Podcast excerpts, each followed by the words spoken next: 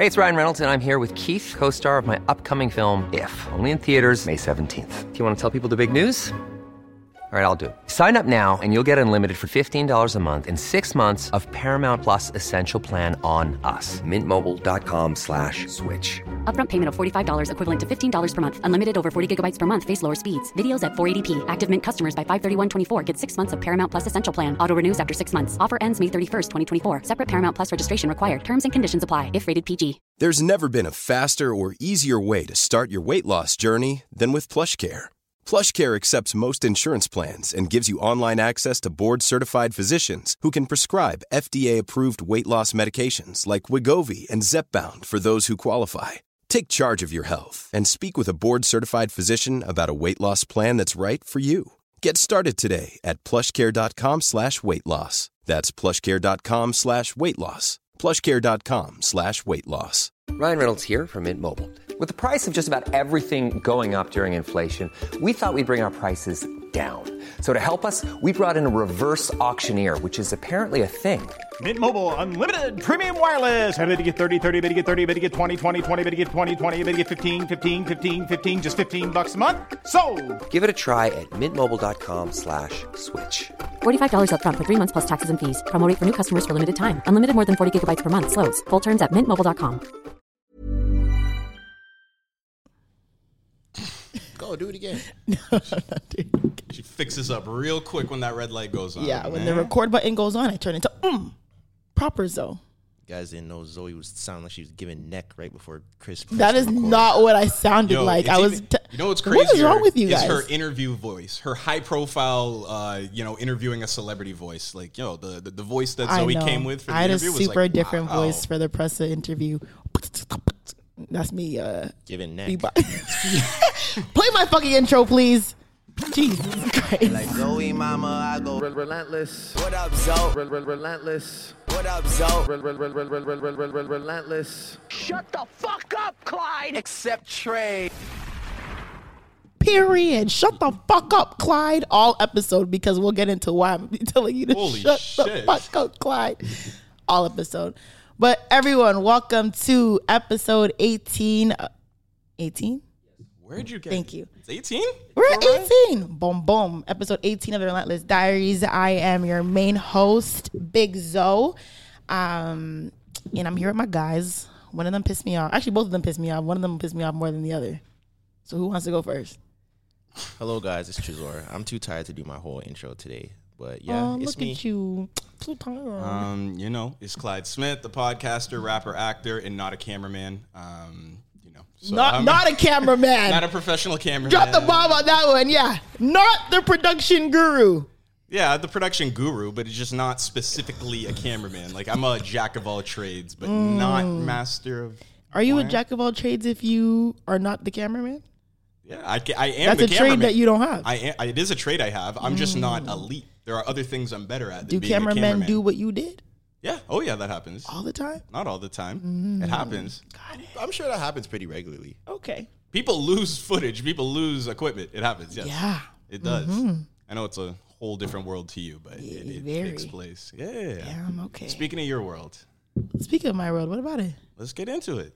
Yeah, I mean, we have a jam-packed episode. I'm sure people want to hear us talk about Rolling Loud and, the interviews that we did. And there's been a whole bunch of fuckery that's been going on recently. So, first of all, let's just get this out of the way and very clear, okay? Because I am tired of fighting Americans on Beyonce's internet, all right? So, if you follow us on TikTok, and if you don't, you should be, we posted a clip, right? So at Rolling Loud, which we will get into a little bit later in the episode, we interviewed the infamous Pressa. Okay? It was a good interview. We'll also have that up on our YouTube shortly. Nova came press. Anyways, so it was a good interview, surprisingly, Pressa was very engaging with us. He did, people are like, oh, Pressa doesn't talk that much. He did. So we posted a clip on TikTok, right? And this is funny because backstory from the actual interview, we were about to wrap up the interview because Pressa was on a very strict time limit. we were about, like, Tresor literally says in the interview, like, all right, you know, thanks you everyone for watching. This has been The Relentless Diaries at Rolling Loud. Pressa says, all on. I don't know why I did Jamaican accent. That's not how he sounds at all. That's where the clip started. But he goes, yo, hold on. He's like, yo, so, like, how, basically, like, you know, how do you guys feel about American, you know, people and, like, their heritage or whatever, right? I went into, so I'm going to be very clear. Very, very clear. That's let's say what he said exactly. So, yeah, he said that. What do you think about Americans not knowing where they're from? Yeah, basically not knowing where they're from. Which is what Pressa... Right? That's what Pressa asked us, right?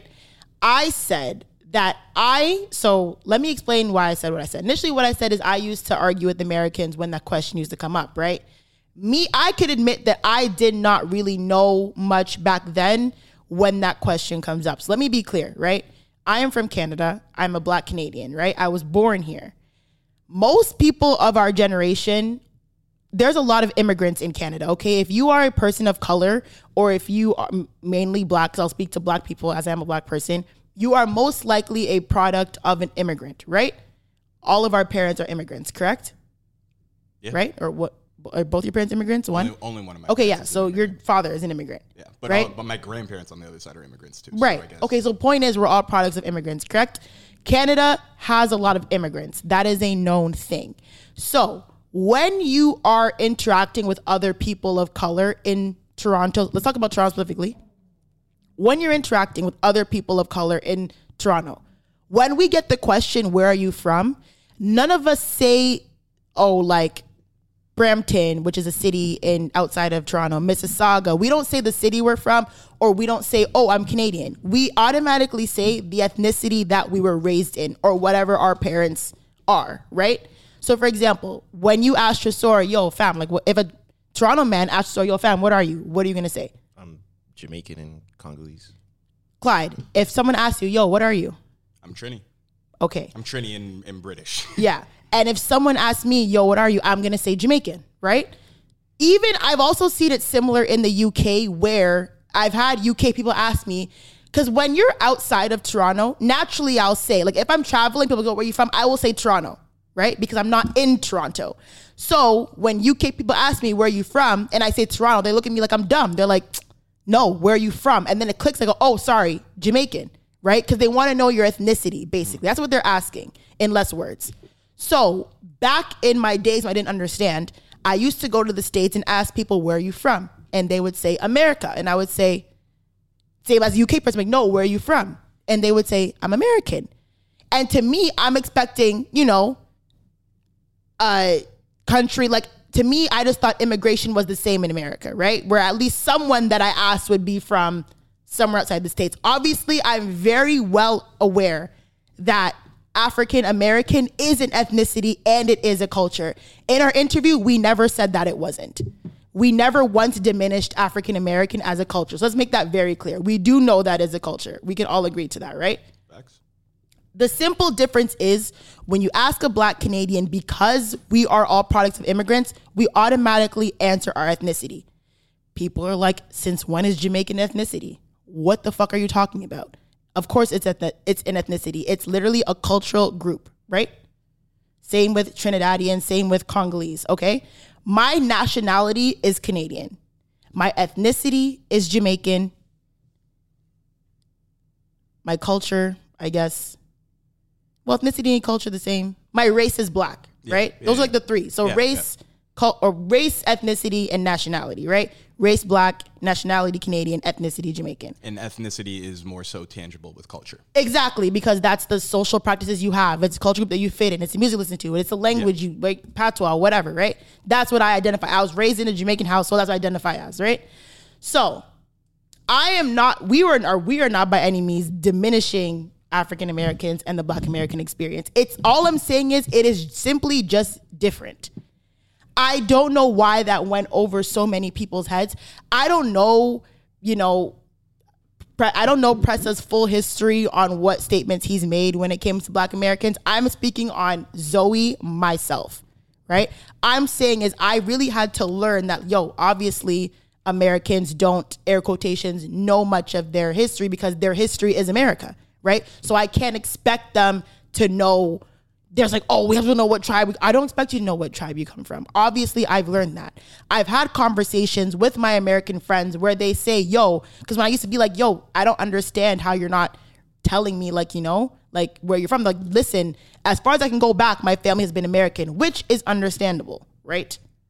Also, I've had friends who have told me themselves, like, I honestly would one day love to know where exactly I came from outside of America, which you can do however you choose. I'm not telling anyone that you have to. I'm saying that I'm supportive, or I would, you know, it's cool if you do want to learn outside what your ancestry comes from. Even if you are not American, if you are Jamaican, if you are Trinidadian, if you are South American, we all know we came on boats.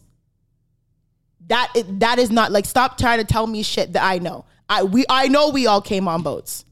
Different stops. There's also native Black Jamaicans, and there's also native Black Canadians. If you ask a Nova Scotian, for people who listen in the States who don't know what Nova Scotia is a province in Canada, right? There are Black Scotians, right? Black Scotians who go way back generations. I know Black people in Canada who have Indigenous cards. If you have an Indigenous card in Canada, that means you don't pay tax. And I believe you also don't pay school tuition, because your family goes back, I think, at least 3 to 4 generations Canadian. There are Black people I know with those cards. So that exists. But when you ask those Black people, where are you from? They say, I'm Scotian, because their family ancestry is Nova Scotia, which is completely fine. To me, I just don't understand why it went over some people's heads when we say, to me, it's like we never diminished African American culture at all. We're very much aware of it. And I think it's just literally, it's just knowing the difference of how we came from. I had to learn it. I had to learn it myself, because I'm not from America. I'm used to being around immigrants or products of immigrants. People come from different places, but obviously in America, we know you're 400 years deep in slavery. We know that, right? We're not telling you you have to find out where you come from. No. I think like a lot of because I was very surprised, I guess, at the reaction and how visceral it was. I feel like a lot of the responses weren't dealing exactly with what we said. Even Pressa at the end of the clip is very much like, we're not dissing, like we gotta, what you just said, we want to, you know, be in touch with, you know, Blackness and Black awareness, and that's why that is important. I think it's very, very much a very like tender, sensitive topic for them, you know? Absolutely. Because they weren't dealing with like what you said. And I also understand and have empathy for that, because like when you are directly the person who is receiving from a problem or oppression or something like that, hearing somebody else that isn't from that same walk of life speak on your experience can be triggering, you know, It can be upsetting for them. So I feel like, you know, it's a lot of raw emotion. It's a sensitive conversation, and maybe it's not something that is ready to be openly discussed on social media forums, because it was getting heated on TikTok and Twitter too. Yeah, right? And to me, it's like people were like, "Oh, this is like we're a part of the diaspora," and you know, this is a diaspora. I'm like, this is not really a diaspora. Where I feel like a lot of and some people in the comments were very like understand, like listen, like they're from Canada. There were understanding people too. They're a lot of them. They come from different countries, right? Some of them was like, no, like why is Black American culture? Oh, I'm like, bro, It was never diminished. We never once talked down on it. We never once said, yo, y'all need to go and do deeper research. Like, no, we all like, obviously we know African-American culture is a thing. African-American is an ethnicity, but I'm saying we had to, the same way Americans have to learn things about Canadians, it's vice versa. Right. Mm-hmm. So I don't understand why, like, it was so much like we are like these negative Black people. We're not like y'all. And this. They want to be like us. They want to be like, I'm like, why? I don't understand why all this was coming from something where, you know, it wasn't that. I don't think to us we came off negative. If we did, this is literally why I'm explaining it, because obviously we people in the States who listen to our shit or watch us on TikTok or whatever, it's very like I said, it's just difference. Here we are products of immigration. There you are the history of your country. That's literally what it is. So here we answer with ethnicity. And yes, Jamaican, Trinidadian, South America, whatever, is ethnicity. And there you answer with American, because that is what you are. You built that country. That's fine. I'm just saying that I had to learn the difference before, because that's something that I was accustomed to in Canada or the UK. Because also in the UK, there are also a lot of products of immigrants too, whether it's Caribbean, African, etc. We're very similar. I think this is just another welcome to the internet type moment, because I can almost guarantee if you had the same conversation with those same people in person, the reaction would be different. Mm-hmm. It's just because it's the internet, people are, they're listening to respond. They're not listening to comprehend. And it's more so people are just listening for buzzwords. So when you hear someone else that's not African-American talk about history or background or anything that has to do with that, people automatically just go on attack mode without actually really listening to what you're saying. Because I thought the same thing too. Because literally I said, the first thing I literally said after he asked the question, I was like, you know, you can't blame them because of slavery. That's literally the first thing I said was, you can't blame them because of slavery. And then I said, but I do think everyone should know where they're from. However you want to do that, if you want to take a 23andMe or whatever you have to do. They also got, people were offended at that. Yeah, they really got up in arms about that. Yeah. Like, why? Because what other options do y'all have? They want to, they are African American and they should, like, that's it. If that's what you want to do, then okay, cool. Yeah, but I mean, like, to me, it's like, not that deep. Like I said, African American, like, it stops there, right? And that's where it's, unless you are African American, that is it. I recognize that, and I praise you. Yes, you guys are worldwide, and we know that. You know what I'm saying? Like, everything with African American, whether it's food, whether it's culture, whether it's African American verbiage, vernacular, all that stuff. Yes, we know that travels across the North American borders and so on, right? And I don't think it's, I personally don't think it's offensive to say that people should know where they're from. I think that's just a common, like, that's a common thing across. But to African Americans, they are from America. Well, right? Their backgrounds, because now you get into, but semantics. They say their backgrounds are African American because that's all they know. That's where they're, like, you know what I'm saying? But that's like, their native language. That is that's what they say. The thing, and also Jamaica is not really native land to most Jamaicans. No, it is to some, but most not. And they're like, well, you're Jamaican. Like, are you indigenous to Jamaica? And I'm like, no, but I'm talking about the North American experience. That's the difference. I'm talking about how we answer that question in North America, in Canada versus the United States. Yeah. And how that, to me, I had to learn, and that reaction had to change from me looking at you sideways like, what do you mean you're just American, versus me understand when you say American, okay, that means that you're African American and your family has been here for generations on generations on generations. I'm not going to push that. It feels like something that was very emotionally charged and that they're tired of hearing, or it's a discussion that they don't really want to have. That's fair. But let me fucking explain myself. You know what I'm saying? Also from our end too, you know, there's not that I think this was an element totally heavily spewed throughout this discussion or anything, but like there's also a lot of things that get leveled at Black Canadians about, like, just for an example, actually, this isn't Canadian, but when Get Out came out, and Daniel Kaluuya.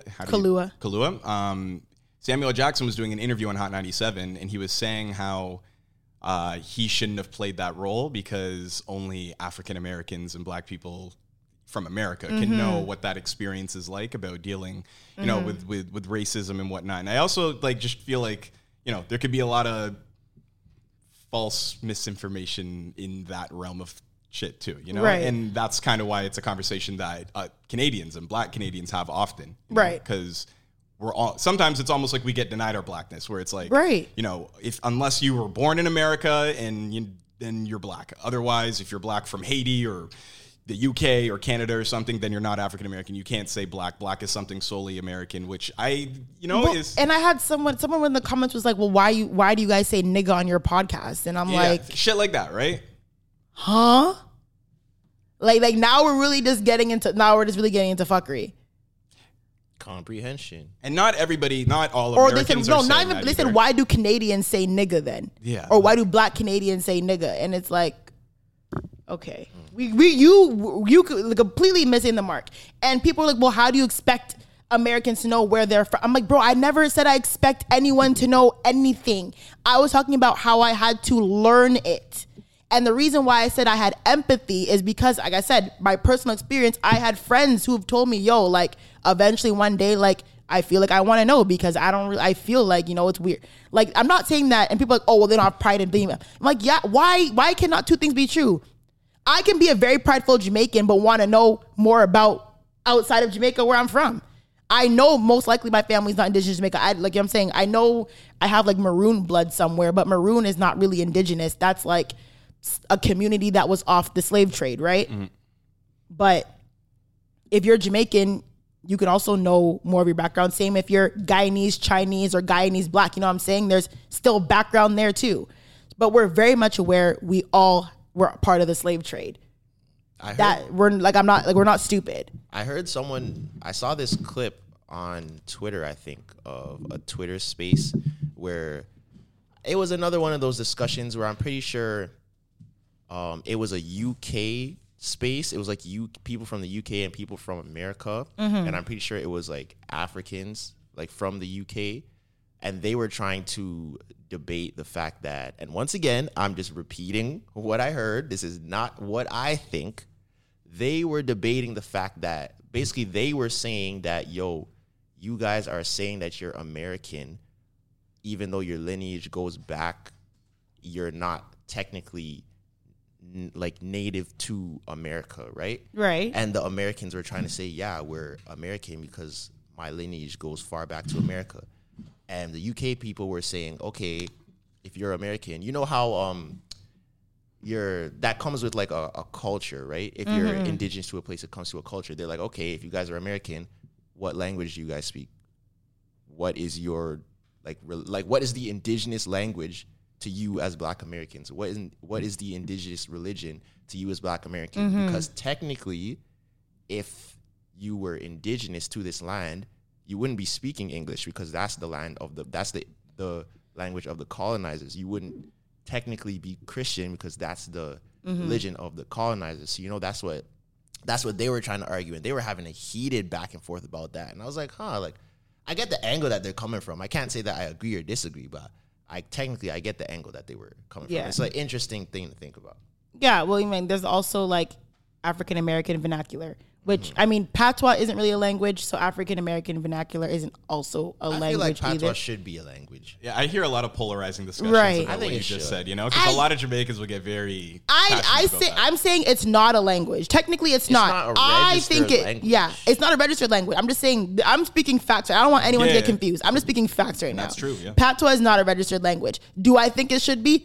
Absolutely. Yeah, I think so. Yeah, I think so, too. Because isn't, like...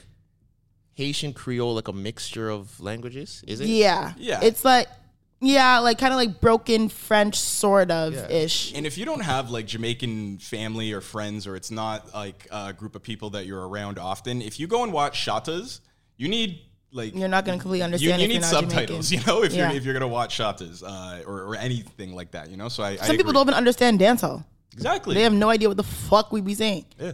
But my thing is, either way, I want to keep this short and sweet because we're going to post this and make sure people know it was never supposed to be offensive. And I'm glad people are like, this needs to be talked about more detail because people knew, yo, this is going to go right over certain. And I was saying it's not it wasn't everyone, but it was a lot of people. It completely went right over your head where people weren't listening with comprehension. They were listening for to defend until I really got in like comments and like responded. They're like, okay, I understand that now. And it's like, okay, well, if you were really listening to what at least we were saying, you would know it wasn't coming from a place of malice or being dismissive. Like, we're very well aware. If you listen to this podcast, regardless, you will know how aware we are when it comes to different ethnicities, nationalities, race, and so on. We talk about it all the time. It's the internet, bro. You could say you love apples and people will argue about how you hate oranges. Right. Like, I also think there's like a thing with the internet too when it comes to sensitive issues, whether it be about race or homophobia or any of those types of things.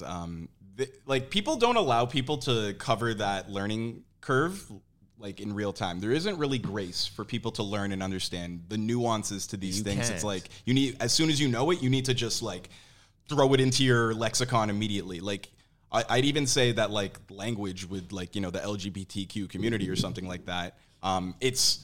You want to, like, use the proper, you know, pronouns and words and everything, but, like, you're a human being. Sometimes if it's new information you just learned, you may forget. You may slip up the first time. And, like, I feel like the internet doesn't give you that grace to learn things and then apply it to your real life. So. And I don't think we slipped up. I just think we didn't go into the full depth because people really just took what it was very surface level. This is not a surface level conversation. So I will say that we should have gotten to, but like I said, it was a quick interview. We had like 10 minutes of time.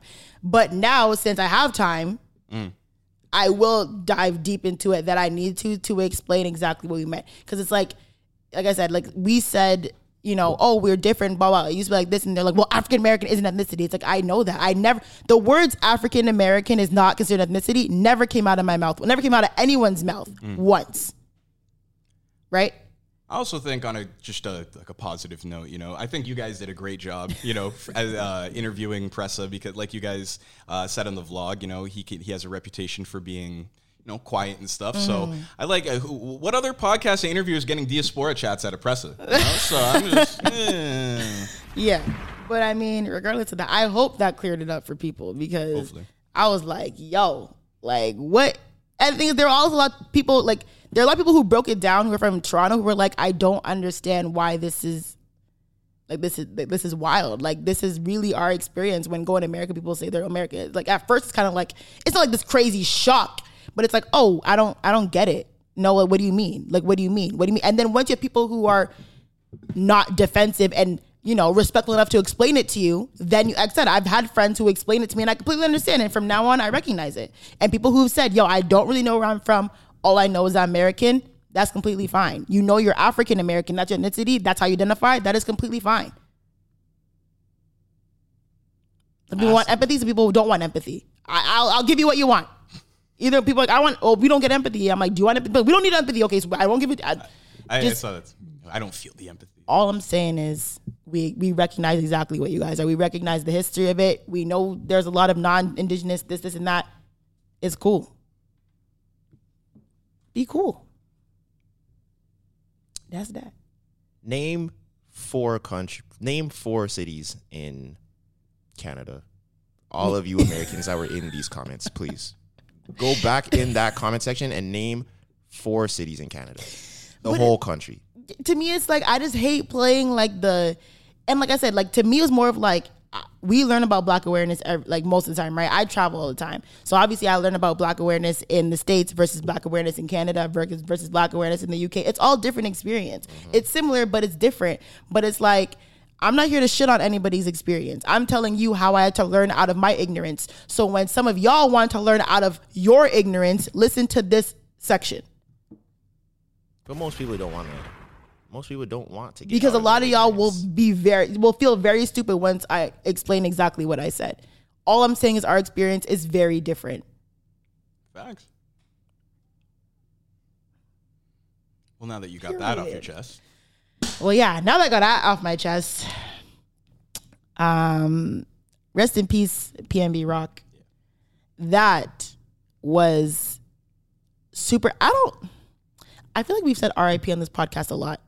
Yeah. I mean, there's been in the last 2 years. Death is constant. Right? Yeah. Been a lot of death in the last 2 years. It has, unfortunately. But I feel like everyone listening should know. And if you don't know who PNB Rock is, he was a really good rap and hip hop artist. And he recently just went independent. I think not too long ago, he became an independent artist, which I think he ended up releasing, I don't know how many songs as an independent artist, but I really liked his music. I used to rinse his Unforgettable freestyle in like 2017, 2018, like it was nothing. I think it was like 2017. But yeah, and unfortunately, you know, a Black man lost his life, I believe, at the hands of another Black man. I don't know what the suspects were. I don't know what their races were. But, you know, over bullshit, like robbing someone for a physical, you know, for a tangible item. I think I saw I don't know how true the statistic is, so don't come for me. But there was a statistic, and I read it online that said that I think the number one, cause of death for Black men in America ages, I think it was 5 to 44 is homicide. I don't know how true that is. Something that I just read online. Don't come for me. I don't know how true that is. Right? But homicide is definitely, if it's not number one, it's one of the leading causes of deaths for Black men in America, right? Whether it's at the hands of police or the hands of other Black men, gang violence, whatever the case is, stuff like that, right? So it's unfortunate that we lost another public figure and talent to gun violence because reportedly they wanted to rob him, right? It was robbery. So for jewelry and for jewelry, very and stuff. Frivolous. I mean, things. I'm not here to give my think pieces on what I feel like should have happened or what I feel like should have been done or whatever the case is. But what I will say that he did not have to lose his life. That is what I will say, right?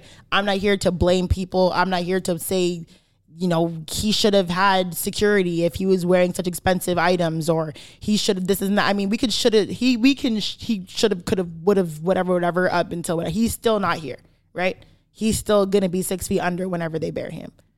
But it's I just don't, I will genuinely just never understand, the notion of, taking a life for just some shit. You know what I'm saying? And it's even if he didn't want to give up his jewelry, was it really worth, killing him or attempting to kill him or, you know what I'm saying, even pulling the trigger? Y'all couldn't even, swung a fist? You know what I'm saying? I just feel if you were there's just so many, I don't think it had to be that final. Yeah. Off of dumb shit like that. It definitely didn't. It's a ongoing issue within the Black community, senseless gun violence. And every time this happens, specifically in music, I just feel I feel like this doesn't happen in any other genre of music. People getting killed. People obviously die in other genres of music, mm-hmm. but not at the rapid rate that hip hop and rap artists die, especially getting murdered, especially from gun violence. It's ridiculous that the fact that this is a thing and you're saying RIP to another different rapper every month, every mm-hmm. 2 months. And if you think about all of because hip hop is still the number one genre. And if you think of all the great talent that we've lost, if they were still alive as well, imagine how much more music we would have. Mm-hmm. P&B, Pop Smoke, Nipsey. X, Nipsey. Even you go even farther back, Lil Snoop, King Von, O3, Young Dolph, Draco. There's so many people that are super talented artists that have been killed, and it's actually ridiculous, bro. It gets tiring, and it's sad that we're almost desensitized to it as a community. It's damn, he died. Damn, that sucks. RIP, yeah. And then mm-hmm. we move on. That's not how life should be. And once again, the internet, I feel like the internet just takes humanity out of things. People forget that people are people. Mm-hmm. People have families. Even just the way that the video, the video of him. Did you guys see it? Unfortunately. I saw it unwillingly. I saw it. Involuntary, yeah. When I found out, so I saw a tweet from a news anchor's, Twitter account saying that he was shot in LA, right? No one confirmed his death. He was just shot in LA. And he literally, so I opened the Twitter thread and the next tweet was, please do not share the video in this Twitter thread. It's disturbing and I don't want it connected to my profile. So I'm fuck, if there's a video out there, I didn't want to search it, nothing. And I don't know why I didn't think to mute his name, but I also wanted to keep up to see if they were going to confirm his death or see he's in whatever recovery. So I didn't want to mute the name, but I also didn't think it would come up on my timeline. But for some reason it came up and I was oh, for fuck's sakes. You know what I'm saying? So unfortunately I did see it, but it's I just, you said, the internet and social media takes the internet can be a very positive thing, right? And I work in social media, right? That's how I make my living. It can be a very positive thing. It can be something that, works for businesses. It's a huge money maker, right? But on the flip side, when you use certain media in certain ways, like you said, it takes the humanity out of people. Because why the fuck, would you think that if someone got shot, whether the person is known, not known, whatever, the first thing that you do is to record them suffering? And in that recording, he is captioning it and putting oh, PNB got shot, and the dude spelt it wrong. He put PND or something like that. You know? So I just that's really disgusting to think about. That your first instinct to see a celebrity getting shot is to pull out your phone, and then you don't even really care or know about him enough to even spell his name or it's. Yeah. The humanity that is lost in a situation like that. Also, so you were saying just about like this happening to rappers and it happening in abundance specifically to rappers. And I really feel like society, I don't know, maybe this is a heavy-handed way to frame it, but like I feel like society has failed rappers, you know? Like you said, it's pop culture. They are the number one genre. They influence things on a mass scale, billion-dollar industry, yet the industry is made for them to fail. Like record labels almost are happy when their artist dies because they know there's going to be an uptick in streams for their catalog, you know? Mm-hmm. And the media spins narratives against rappers that have conflicts with each other to make them kill each other, you know? Mm-hmm. And yeah, this doesn't happen anywhere else in any other genre. And it's disgusting because it's mostly black men that this is happening to. And it's a lack of humanity. One time, Jim Jones did an interview and he was saying how being a rapper is like being in Iraq or being like a soldier or something. And I remember he got a lot of flack for it, but when you look at situations like this, you kind of understand where he's coming from, you know, because you're a walking target sometimes. And the statistic you said you started with, you know, about like black males in between a certain age, like the number one cause being homicide or something. Or let's say leading cause. I don't remember. One of the leading causes, right? Yeah. This is a clear social problem, you know, from gun violence to the infrastructure of, you know, hip hop music and the industry, right? And I think society should do better for rappers. I know that sounds dramatic or anything, but I just mean from a big picture standpoint. You know, I'd really want to stop seeing rappers die. I don't want to come on the podcast. I want to stop seeing black men die. Yeah, like I hate this is such a reoccurring topic. It's a tough situation because there's so much that goes into it on both sides. It's because like, excuse me, it's like, rappers are dying, that's one fold, and then you get into, okay, how come this is happening at such a rapid rate? Then you could take it to a lot of these rappers have ties with the streets, maybe involved with the streets themselves, maybe have past beefs from being in the streets, and it's like, okay, what's going on with that? A lot of these labels are actively trying to sign, like,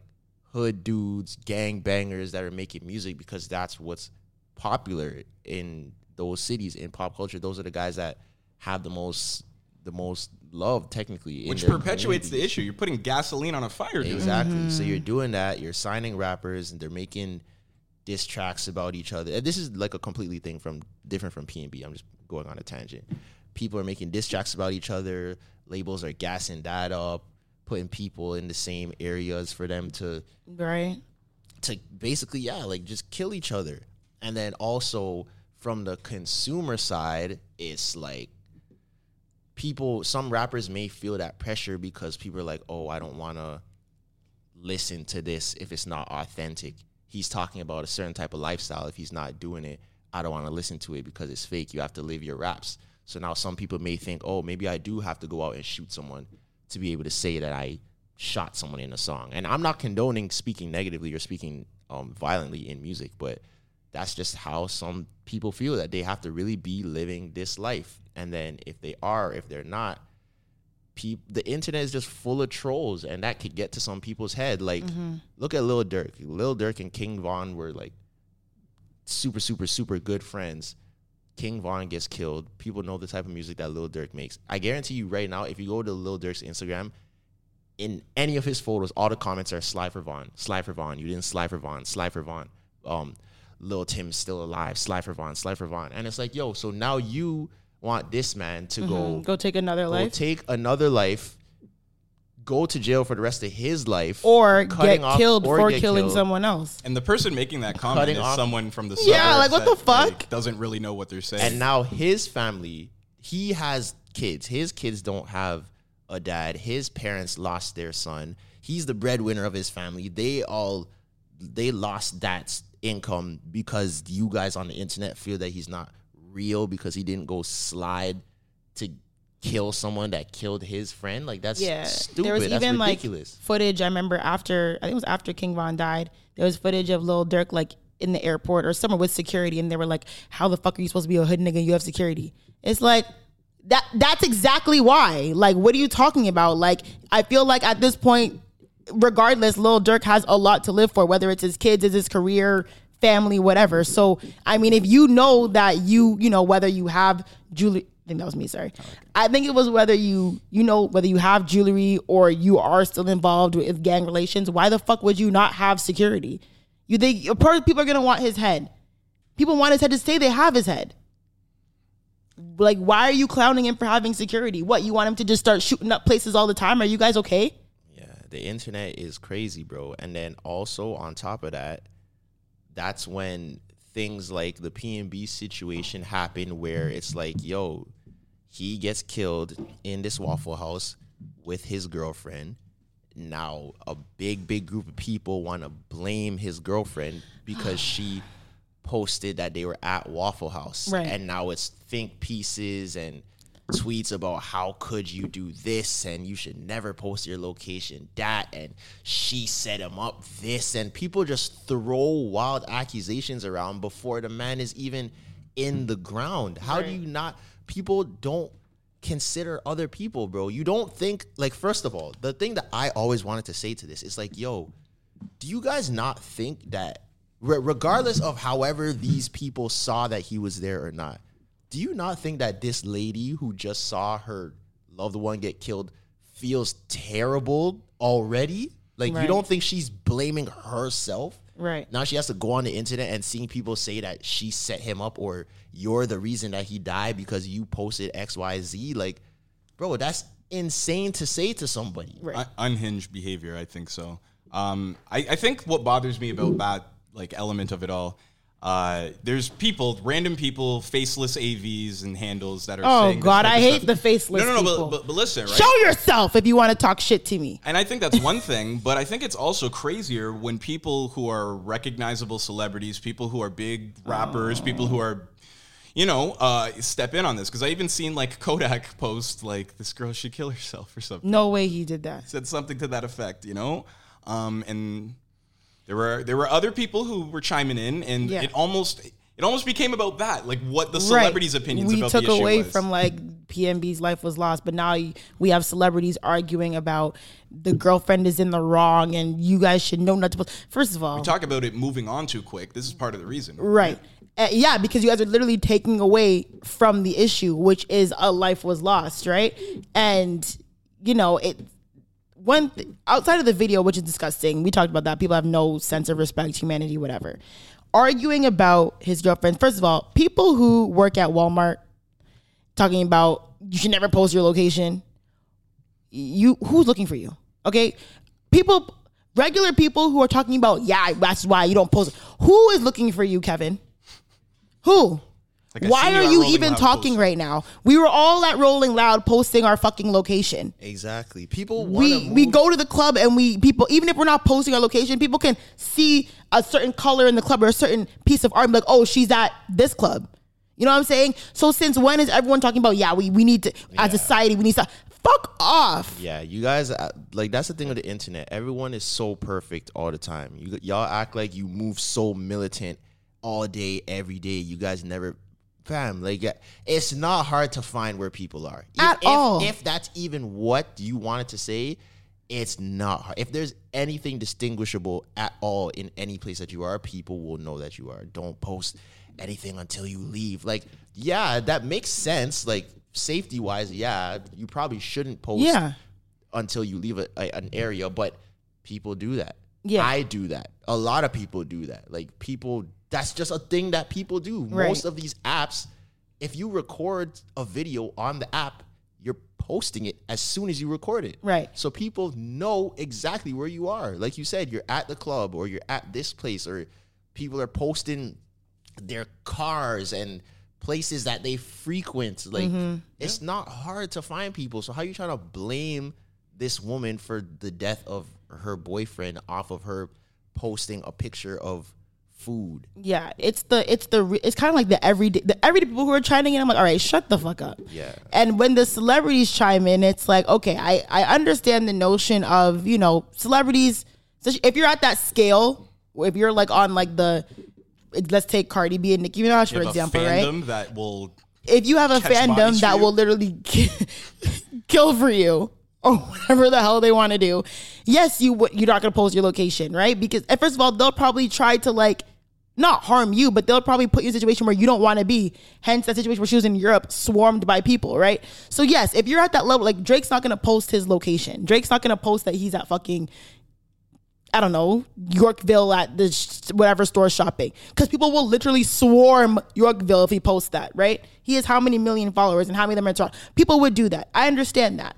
But now let's not play the blame game because you're a celebrity. We understand that your life is different and you probably implement those rules because you don't want, you know, those forms of people, your safety, your family, your privacy, whatever. That's fine. Mm-hmm.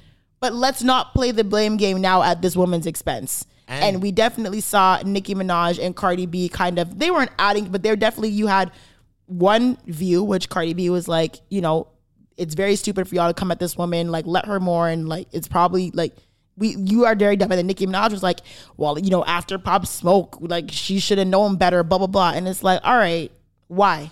And once again, like I said, now we're taking away from the actual problem. This is the room we're in now. It's like, yeah, now we're into Nicki and Cardi beef. Like enough. Location is not, and people just need to think. Mm-hmm. Location is not even something that if you are in a big group of people can actively be monitored. There's four of us in this room right now. I cannot post that I'm here. If you post that we're here, people still know I'm here. Mm-hmm. If you post that we're here, people still know I'm here. And all of these people that go to these clubs, parties, after parties, private parties, whatever, with hundreds of people, okay, you don't have to post that you're there. There's 50, especially if you're famous, there's 50 groupies here that wanna show that they're in the same room as you. There's 50 dudes that wanna show that they're in the same room as you. So you cannot post all that you want. That's not gonna stop anything. Mm-hmm. Like people need to just, what was that? I have no idea. It's crazy. It sounded like King Kong just fell on the roof. It's wild because we're on the top floor. Yeah, so this is the people beside us. Anyways, yeah, people need to just stop. I also think, like, you know, people have this old don't get caught lacking. I seen one girl say, like, why didn't she have a gun in her own purse? Oh, my God. You know, wild takes, but, like, when you think about these rappers. Because it's so easy to have a gun and shoot somebody. Right? Yeah, every woman who dates, you know, I'm not saying that, like, it's just like we're saying it like it's, oh yeah, it's just so easy to pull out a gun and just shoot someone. Yeah. Like what are we saying right now? What are, like, this is not anything. Power. That's what happened. This is not Snowfall. People like, let's be fucking for real. People say anything. I saw a lot of people saying, well, where I watched the video and why wasn't she in the video? If that was my man, I would have been by his side trying to help. I was like, you don't know what she was doing. What do you mean? Why wasn't she in the 10-second clip? Have you, like, the thing is, have, like, these people, like, have you, and I hope you haven't, like, watched someone bleed out? Like, to me, I don't know. I would probably be in shock. I would probably be 911. I would probably be passed out or like on the floor. I would probably. That's the age that we're in, is if you don't see it, it didn't happen. So just because she wasn't holding him in her arms, you think that she did nothing in the situation? That's so stupid. And also just, I don't know, in the bigger scope of it and people talking about other, you know, rappers that have passed, you know, Young Dolph was on his way to get ice cream. Cookies. Mm-hmm. Pop Smoke was in the shower. Nipsey was going to his personal store to make sure shit was good. Like, regular life situation. Dude was getting chicken and waffles, you know? Like, it can happen anywhere, you know? It literally seems like every moment of their life they need to not be lacking, right? Yeah. Which is hard. Like, you can't.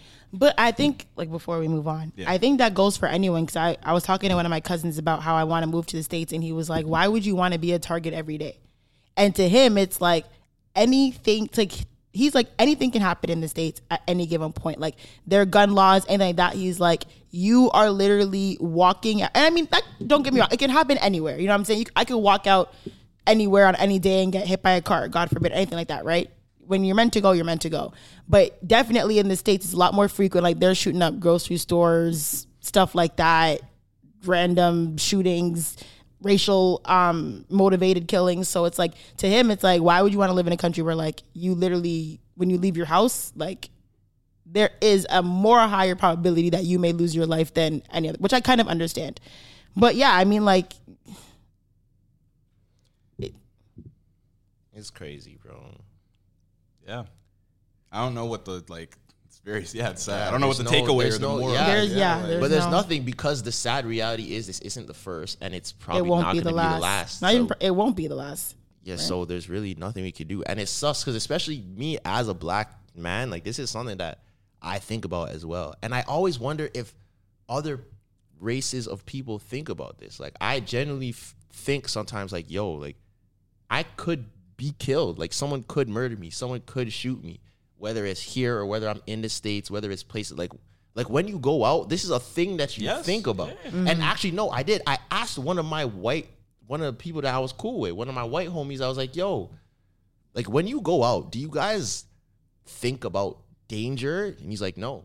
Like, we just go out to have fun, and that's it. Like, that's not even a thing in their mind. I'll be at clubs thinking of my escape route in case someone starts shooting up the place. Like, that shouldn't be how you live. And in Toronto, that's happening a little more frequently, unfortunately. A lot of these clubs are getting shot. One just got shot up, like, this weekend. A couple blocks. But, I mean, like I said, the celebrity culture, like I said, we're taking away from the issue. But rest in peace, you know, PNB Rock. Yeah. But speaking of celebrity cultures and moving on to, you know, more lighter topics, we'll get into it. It's a serious 50 minutes here. Or no, right? People, eh? Speaking of, so getting into, like, lighter topics. Ice Spice. You thought I was feeling you? That nigga on munch, period. Ice Spice, right? How do y'all feel about her? How do I feel about Miss Ice Spice? I feel like, personally, I get it. Like, I get it. Her as a brand, I get it. Because the music industry, the entertainment industry, it is not just about talent. It's not just about look. It's about the whole package. And I think she's in a position right now to where she has a really good... Yeah, she checks the boxes for what the current climate is. The music that she's making is a popular subgenre of music, drill. She's from said place. Like, she's from New York, from the Bronx. She's kind of, to my knowledge, the first female drill rapper from New York that's this big, like, that's getting this much attention. You can't think of anyone else from New York that is getting a female drill rapper from New York that has gotten this much attention. Yeah, okay. No, you can't think of any. You cannot think of any. And then, of course, you know, because of society, we all know it's harder for darker-skinned women to come up in the entertainment industry. She's a light-skinned girl. She has a nice body. Like, it just, all of the quote-unquote, entertainment boxes that people would need, she's checking them. Right. And then she got a song that got popular off of TikTok, another box that's checked. She has it's a song that women enjoy, that checks another box. And I said that because I like to predict songs before they get big. So this was a song that one of my homies could tell you, when it was still a TikTok song, I sent it to him. I'm like, yo, give it 2 weeks. Every girl's going to be putting this on their story, guaranteed. And what happened, just like clockwork, it worked. So I get it. Do I feel like currently at this moment she's the most talented artist? No. She herself said in her interview, she started rapping a year ago. Like, she never made music before a year ago. So she still has to develop. But, like, I get it. But then at the same time, it's like, the issue that I have with the entertainment industry is people get too big too fast, don't get to develop, and get put on these pedestals and put on these stages that basically set them up for failure. It's like, this is her first big song, and now you're at all these festivals, all these shows. Changing the price. That's why I brought it up. Doing one song. Yeah. And because it's a TikTok song, people don't know the whole song. Watch any video of her performing Munch. After the course is done, everyone's silent. People don't know any other words. Yeah. Like you like the song, do you? I don't want to say I like it, but I'm not. Lot, right? Yeah, I hear it a lot. I don't mind. I listen to it. But I'm not like, Oh, okay, hold on. So finish the lyrics, right? You thought I was feeling you? That nigga munch, nigga eat it for lunch. Bitch, I'm a baddie, I do what I want. Like, you thought I was feeling you?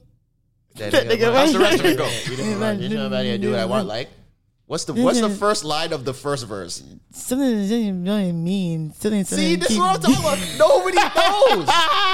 TikTok is making these artists blow off these songs. People are liking snippets of songs. They're not even liking full songs. What did she say? What does she say? Something about keep it a bean. Something skin. Exactly. I don't know what the lyrics are. So like I like her energy, like right. I like it. I like the aura. I like it. So I would never diss her. Yeah. But it's becoming a lot very quickly. Yeah. And people are starting to turn on her.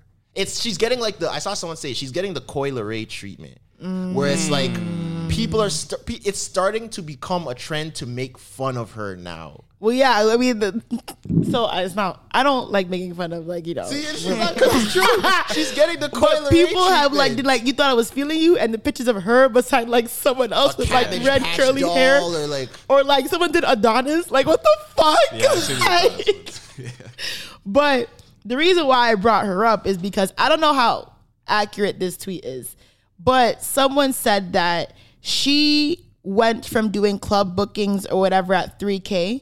And because, was it 3 or 4K? I think it was 5. Between 3 to 5. Okay, between 3 to 5K. That was her club booking, right? Do 3 to 5K. And now because, you know, she was at Rolling Loud Toronto. She's coming out at festivals. She's coming out at shows, blah, blah, blah. She's up. Now her management's upping her price. So now they're going back like, actually, you know, because her song is doing this amount of numbers and she's coming out of this festival and doing this, her number is now 15K. What do you guys think about that part? That's specifically insane. Literally, fuck off. I don't even know how that is possible because unless it's in your contract that you're able to change that rate, once you sign the contract, that's what you're getting paid. Yeah. It doesn't matter how much you blow. Even if there isn't a contract, like that's how business ethics kind of work. 100%. Right? Like, no, I would understand. My bad to cut you off. No, go ahead. I would understand it if there wasn't a contract because then I can kind of throw my weight around where it's like, yeah, I said I would do it a couple weeks ago, but now like I'm popping and the demand is higher. If it's a contract and I'm booked on this date and we have a binding contract that this is the amount that I'm getting paid, how are you even able to switch it? Because that's how Lyrical Lemonade, like Cole Bennett, that's how his whole thing got popping because he threw a concert in Chicago. He booked Lil Uzi. He said for $8,000. I think he booked Lil Uzi for $8,000 about 3 months in advance. And in that 3 months, that's when I don't know if it was Love is Rage or Love is Rage 2 dropped, and Uzi took off. Like Uzi became the biggest thing ever. So now he got Uzi for $8,000, but Uzi's the biggest artist in the world right now. So that sold out his festival, and that's what started Lyrical Lemonade. So imagine if Uzi came back and was like, actually, yeah, you booked me for $8,000, but now it's $75,000. What? You can't do that. That's just a thing. Even me being in entertainment, once I sign a contract, it doesn't matter how much more followers I have, what happens. I could get 6 million followers tomorrow. If I already signed a contract to be paid X amount, I can't change that now. You just have to hold that. And then going forward, you could change it. My thing is, it's like, I agree with Clyde in like the business ethics perspective. It just looks... It looks sideways. You know what I'm saying? Like, business. Respectfully, I was trying to book you for you gave me a number. That number was between 3 to 5K. I agreed to that price before your ass got big. Respectfully, you should have even honored and like been grateful that I was offering you that money to book you. Now you want to come to me about some, I was just at Rolling Loud Toronto. Or you know what I'm saying? If that's true, I was just doing this and that. And now my number's this. Fuck off. No. I think you should honor it, but if there is no contract, you can kind of... You can, but it's like I said, it's the business. You can be nasty. It's an ethics conversation, right? It is little nasty work, you know? It's like, why, what? But like, you know... Like, don't do that. Fat Joe says...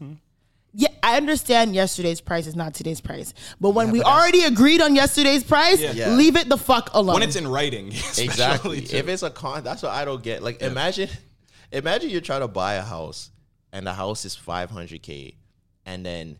Drake moves next door, and now the person that owns the house is like, actually, I know we already closed. I don't think you're being hypothetical. I think this happens. I'm sure it does. Like, we closed for $500,000, but it's 2.5.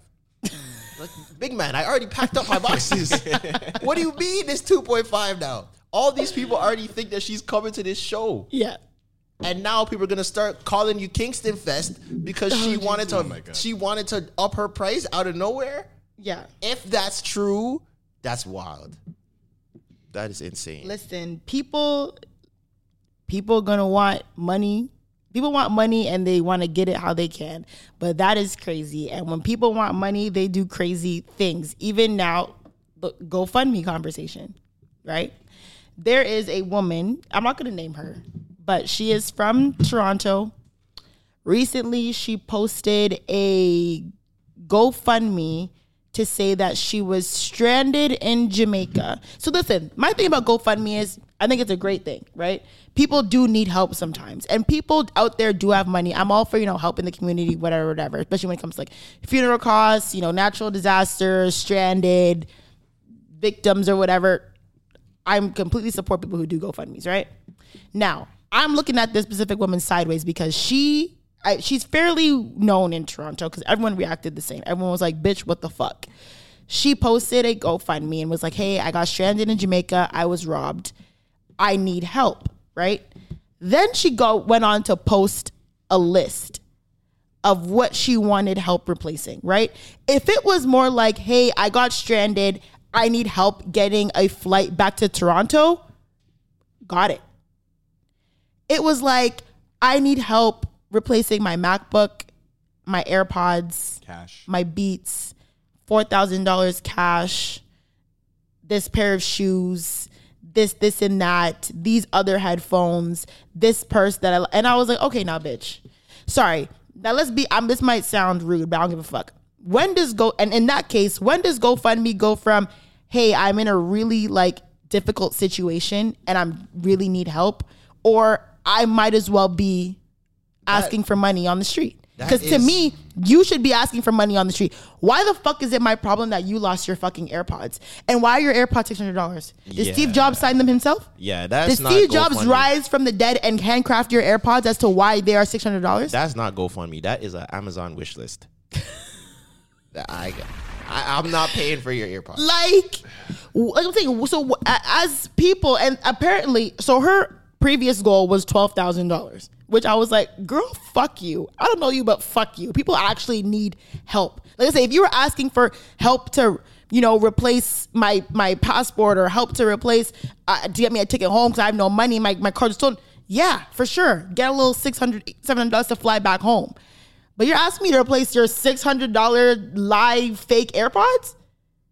Girl, go to hell. And then the picture was like a modeling photo of her. Yeah, I saw a lot of Discord. What? Make it make fucking sense. So I'm saying, let's draw the line. If you're using GoFundMe, let's really draw the line as comments are being listen, you should be on Young and Dundas. Should be with Believe. Banging on pots and pans with a Pikachu guy. You should be on Young and Dundas. Because, at the end, if you're begging, you're technically begging for money. You're not. People who beg for money are in tight spots for sure. But there are scammers out there who beg for money. You should be doing that. You should be scamming on the street. Don't be scamming on GoFundMe. Trying to run people's pockets from fucking replace your MacBook and Beats. And who even travels with Beats, AirPods, and Bose? Or rocks and cash. 3 different types of earphones she's traveling with. Girl, yeah, I don't know. That's a little weird. I'm saying, when GoFundMe, when does it go from I'm in emergency, I need help, to I'm basically panhandling on the internet? Yeah, I feel like GoFundMes should be reserved for funeral costs and natural disasters, victims of anything. Yeah, I agree. I wholeheartedly agree. I'm happy you guys said it the way. It's not like, oh my God, I'm so sorry, but I broke my MacBook screen and I need to go fix it. In that case, I could have started a GoFundMe after Rolling Loud. So, It even depends on the situation. There's a lot. I think should be context to GoFundMe. Even that. Okay, say it was a very a person that's living in poverty. It was say I knew a 16-year-old. Graphic design prodigy that is living in poverty, and You want to get them a MacBook to practice. She's trying to get into this top design school, and she needs to submit this to be able to get her scholarship, but she broke her computer. Let's get her $1,000 to get a new computer. Sure, I will buy you a computer because you need it. Yeah. If you just, and you're helping someone you know who can't afford it but has a big vision. If you lost your computer, tough cookies, baby. Like, tough cookies, baby. Everybody, things get lost every day. Ask Clyde. Things people are going to want to know why we keep throwing punches at Clyde. Let's see how good they get before we have to explain. Things get stolen every day. I was at basketball practice and someone stole my iPod Nano out my bag. I would never forget it. Yeah.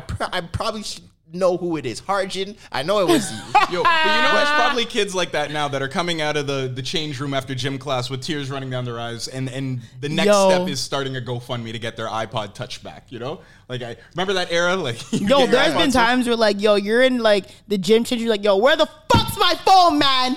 When you bitches took my phone. No one's leaving. I'm checking everyone's pockets before they leave. And everyone's like, oh. It's like, I gotta get to a class. Like, I can't wait in here. I don't know, man. Yeah, I wasn't even here. The hood man used to tap people's pockets. Like, yo, everybody empty their pockets right now. If I see any of you have my phone, it's up.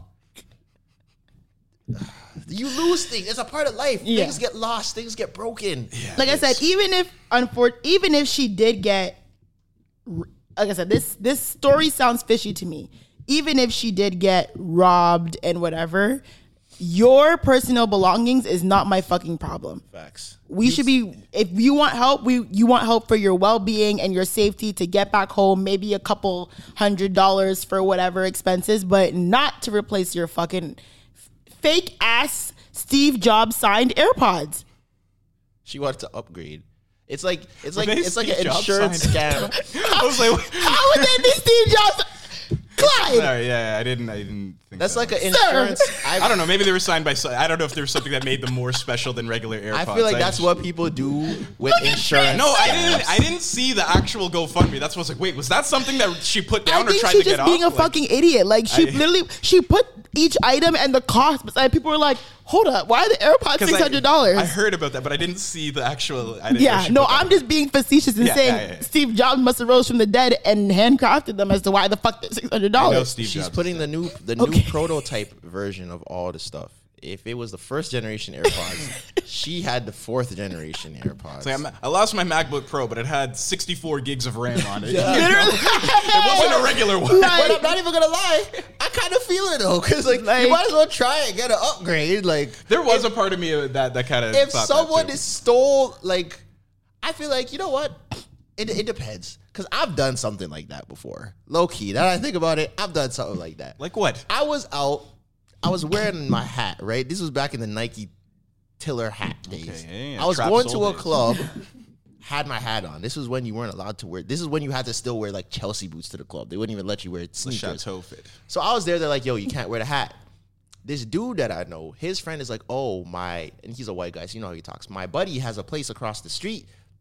I could just go leave it there for you. I'm like, all right, cool. He went, left the hat, boom. We leave the club. He goes, he's like, yo, he tells me afterwards that his buddy's place was closed. So he just put it like behind a plant in the apartment building. So he said, yeah, I went back over there and it's gone. And like, I lost the hat. I'm like, what do you mean it's gone? He's like, yeah, this hat's gone. But he's like, you know, just tell me how much it was. And I'll give you the money. I was like, yeah, $90. Oh my God. That hat probably cost $19.99. That man gave me $90 that day. And you know what? I don't feel bad. Because nobody told you to go put my hat behind a plant. You could have told me that the man's place wasn't open. Yeah, yeah. And I would have made different plans or something. But you know what? Now you're getting taxed. I'm screaming. That's different, though. That's like the on-steroids version of what I did with that joint this weekend. No, that's just economy. That's just capitalism. Supply and demand. That's regular. I mean, we'll see. After this, we'll get into Rolling Loud just now. But like after this weekend, we're gonna need a holiday, right? I agree. Yeah. But unfortunately, no. Or I don't know where you're going yet. I know where she's going. You know where I'm going. So I'm saying after Rolling Loud weekend, I think that we need a holiday. What kind of holiday? We were supposed to get the Queen's Mourning Day. Okay, you are going where I thought. Right? Yeah, that's good. But Doug Ford Doug Ford is our Ontario premier, for people listening outside of Canada. Yeah, unfortunately. Doug Ford is a fat, I shouldn't say fat, sorry. That's rude. Caught myself there. Is a big bitch.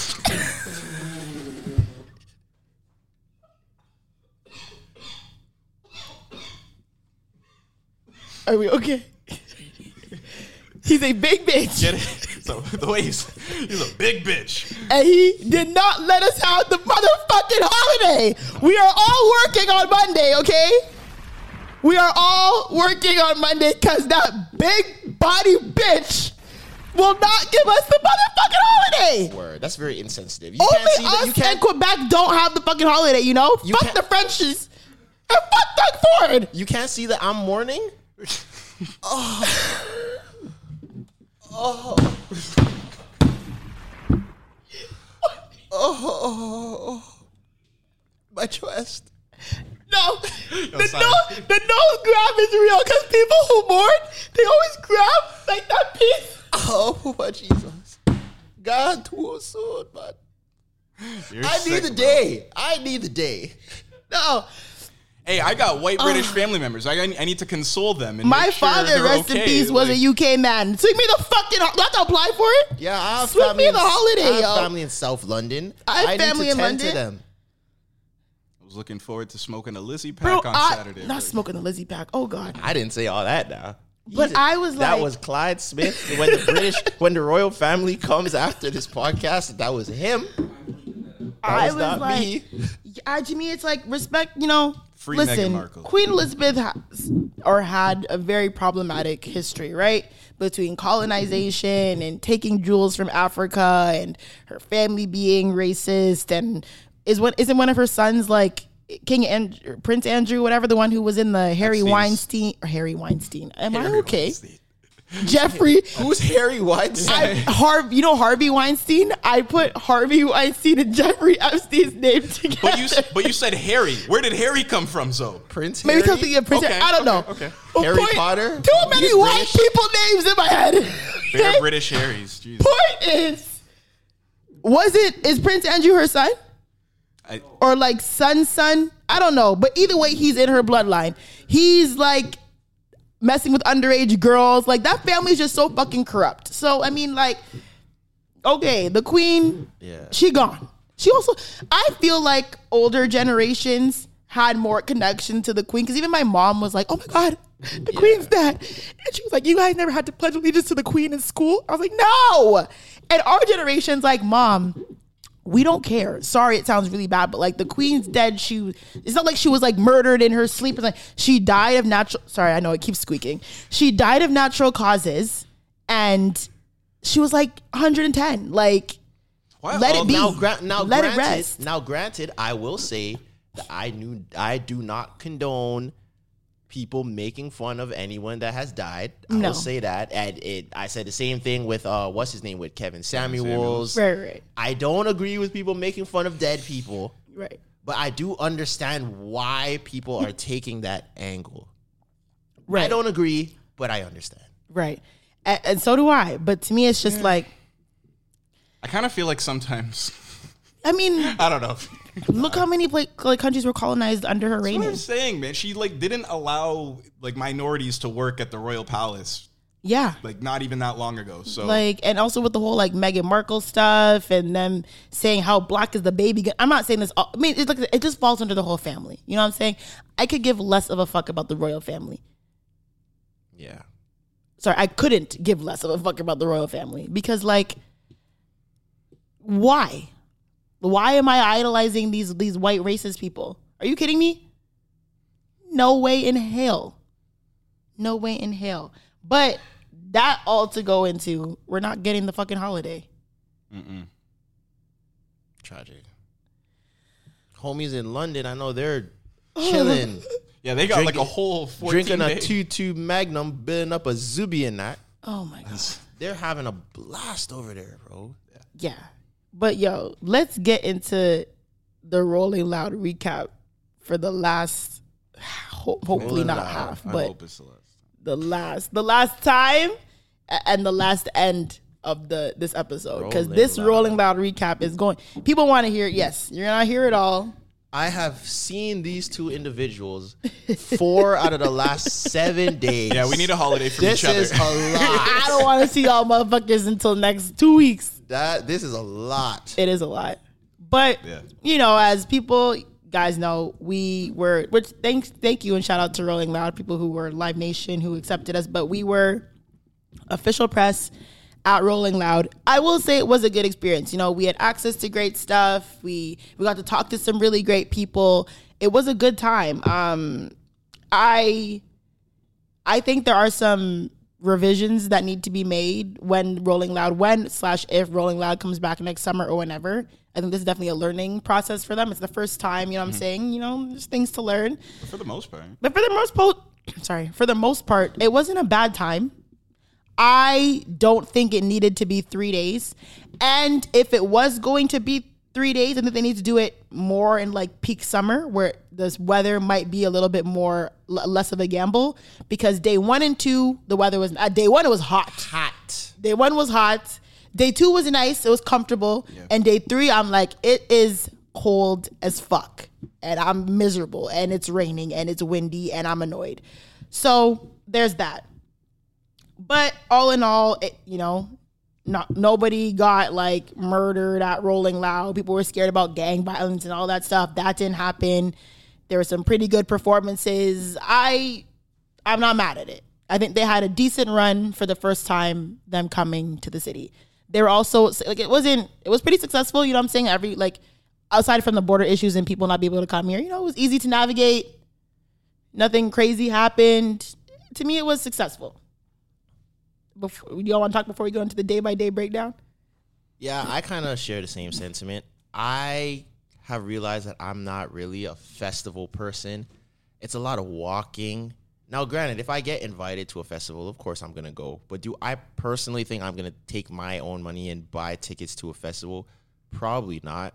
I wasn't even really a concert person to begin with, if you keep it a stack, because most music live doesn't even sound as good as the records, if we're being honest. Mm-hmm. It's a very small percentage of artists now that sound good live and their music is enjoyable live. So that's not really my thing, but I did enjoy it. I feel like if I'm going to festivals, I'd want to do different festivals to see if there's any difference. Mm-hmm. Yeah, me too. Because Rolling Loud is a very specific niche audience. Like you kind of, when you think of Rolling Loud, you can picture who's gonna be there, like artists and consumer wise. Like you know what type of, there's gonna be mad dirty Air Force Ones. There's an aesthetic to Rolling Loud. Gonna be very weird aesthetic, which I saw people like shiesty masks. There's gonna like I saw way too many shiesty masks for the temperature it was outside. That was so crazy. It was cool, but I have the same sentiment. Should have been 2 days instead of 3. But my thing is, if it was going to be 3 days, they need to move it up in the summer and give us 3 solid days of lineups. So I want to go. But anyways. Make sure everyone crosses the border. Yeah. Yeah. Like that's how you make it. So anyways, let's go. So day 1, right? The people that we at The Relentless Diary watched, unfortunately, Lil Skies. I don't know why we even were there. Involuntarily. We watched Dave. Lil Uzi didn't make it. We watched A Boogie with the Hoodie. We caught a bit of Roy Woods. We didn't see Shensia. We did not see Shensia because I don't know why the fuck they put her so early. That really bothered me. Because we were also doing the press interview at that time, and she was so early. Do they not know Shensia has a big... No, I didn't. I saw one. Apparently, it was like a 10-15 minute set. And like it just looked... I think whoever was before her was a drill artist, so I think like right after, it was kind of like a hard transition, because I didn't see people turning up in the crowd to her set specifically. It was the only kind of time I saw a not hype crowd. But, right? We saw Central C. Shout out the fine man. UK brother. Mm. We saw... Unknown T.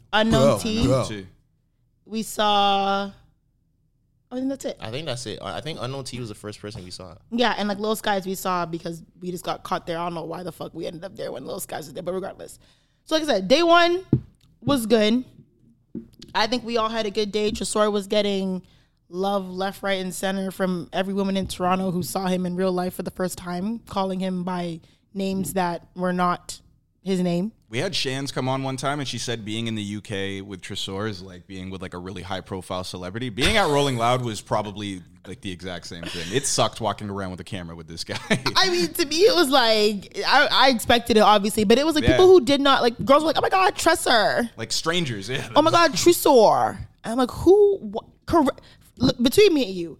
Correct these bitches if they say your name wrong. Now, usually, I get it, and usually I probably would, but it's like, yo, it takes so much effort because I don't think there's ever been a time in my life when I've corrected someone saying my name wrong, and they got it right the first time. And I'd be like, yo, Tresor. It's like Tresor, huh? Tresor, huh? Tresor, huh? What? Tresor, huh? So this 10-second... interaction just turned into a 45-second interaction. Yeah. And I would rather just not do that.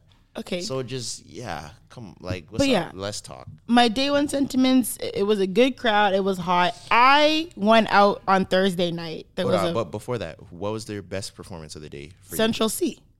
No question. When? More than Dave? Well, I'm saying that because I saw Dave live a couple months before. I went to when he was live at History a few months ago, and the set was very similar.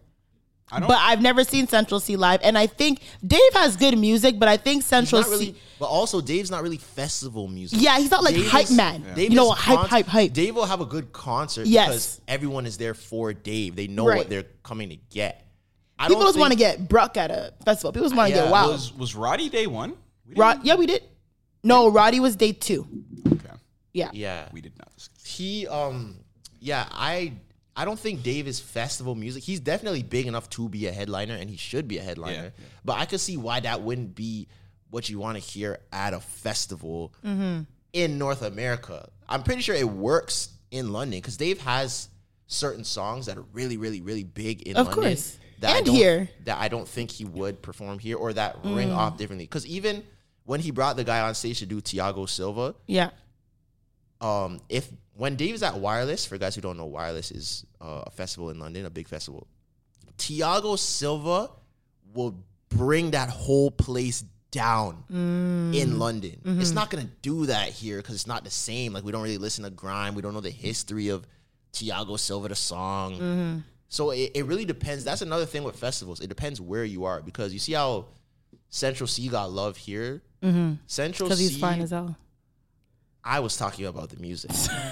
Central C. Don't objectify him, though. Central C in Europe, mainly outside of the UK, he'll say himself. If Central C performs in like France, Spain, Portugal, you would think it's Michael Jackson.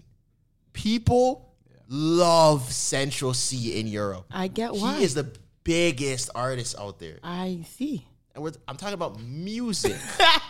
I am agreeing with you. Not a piece of meat, Zoe. I am agreeing with you. How is this any different from the Mariah the Scientist, Ella May, Karuchi, Ice Spice conversation? Well, who are we talking about?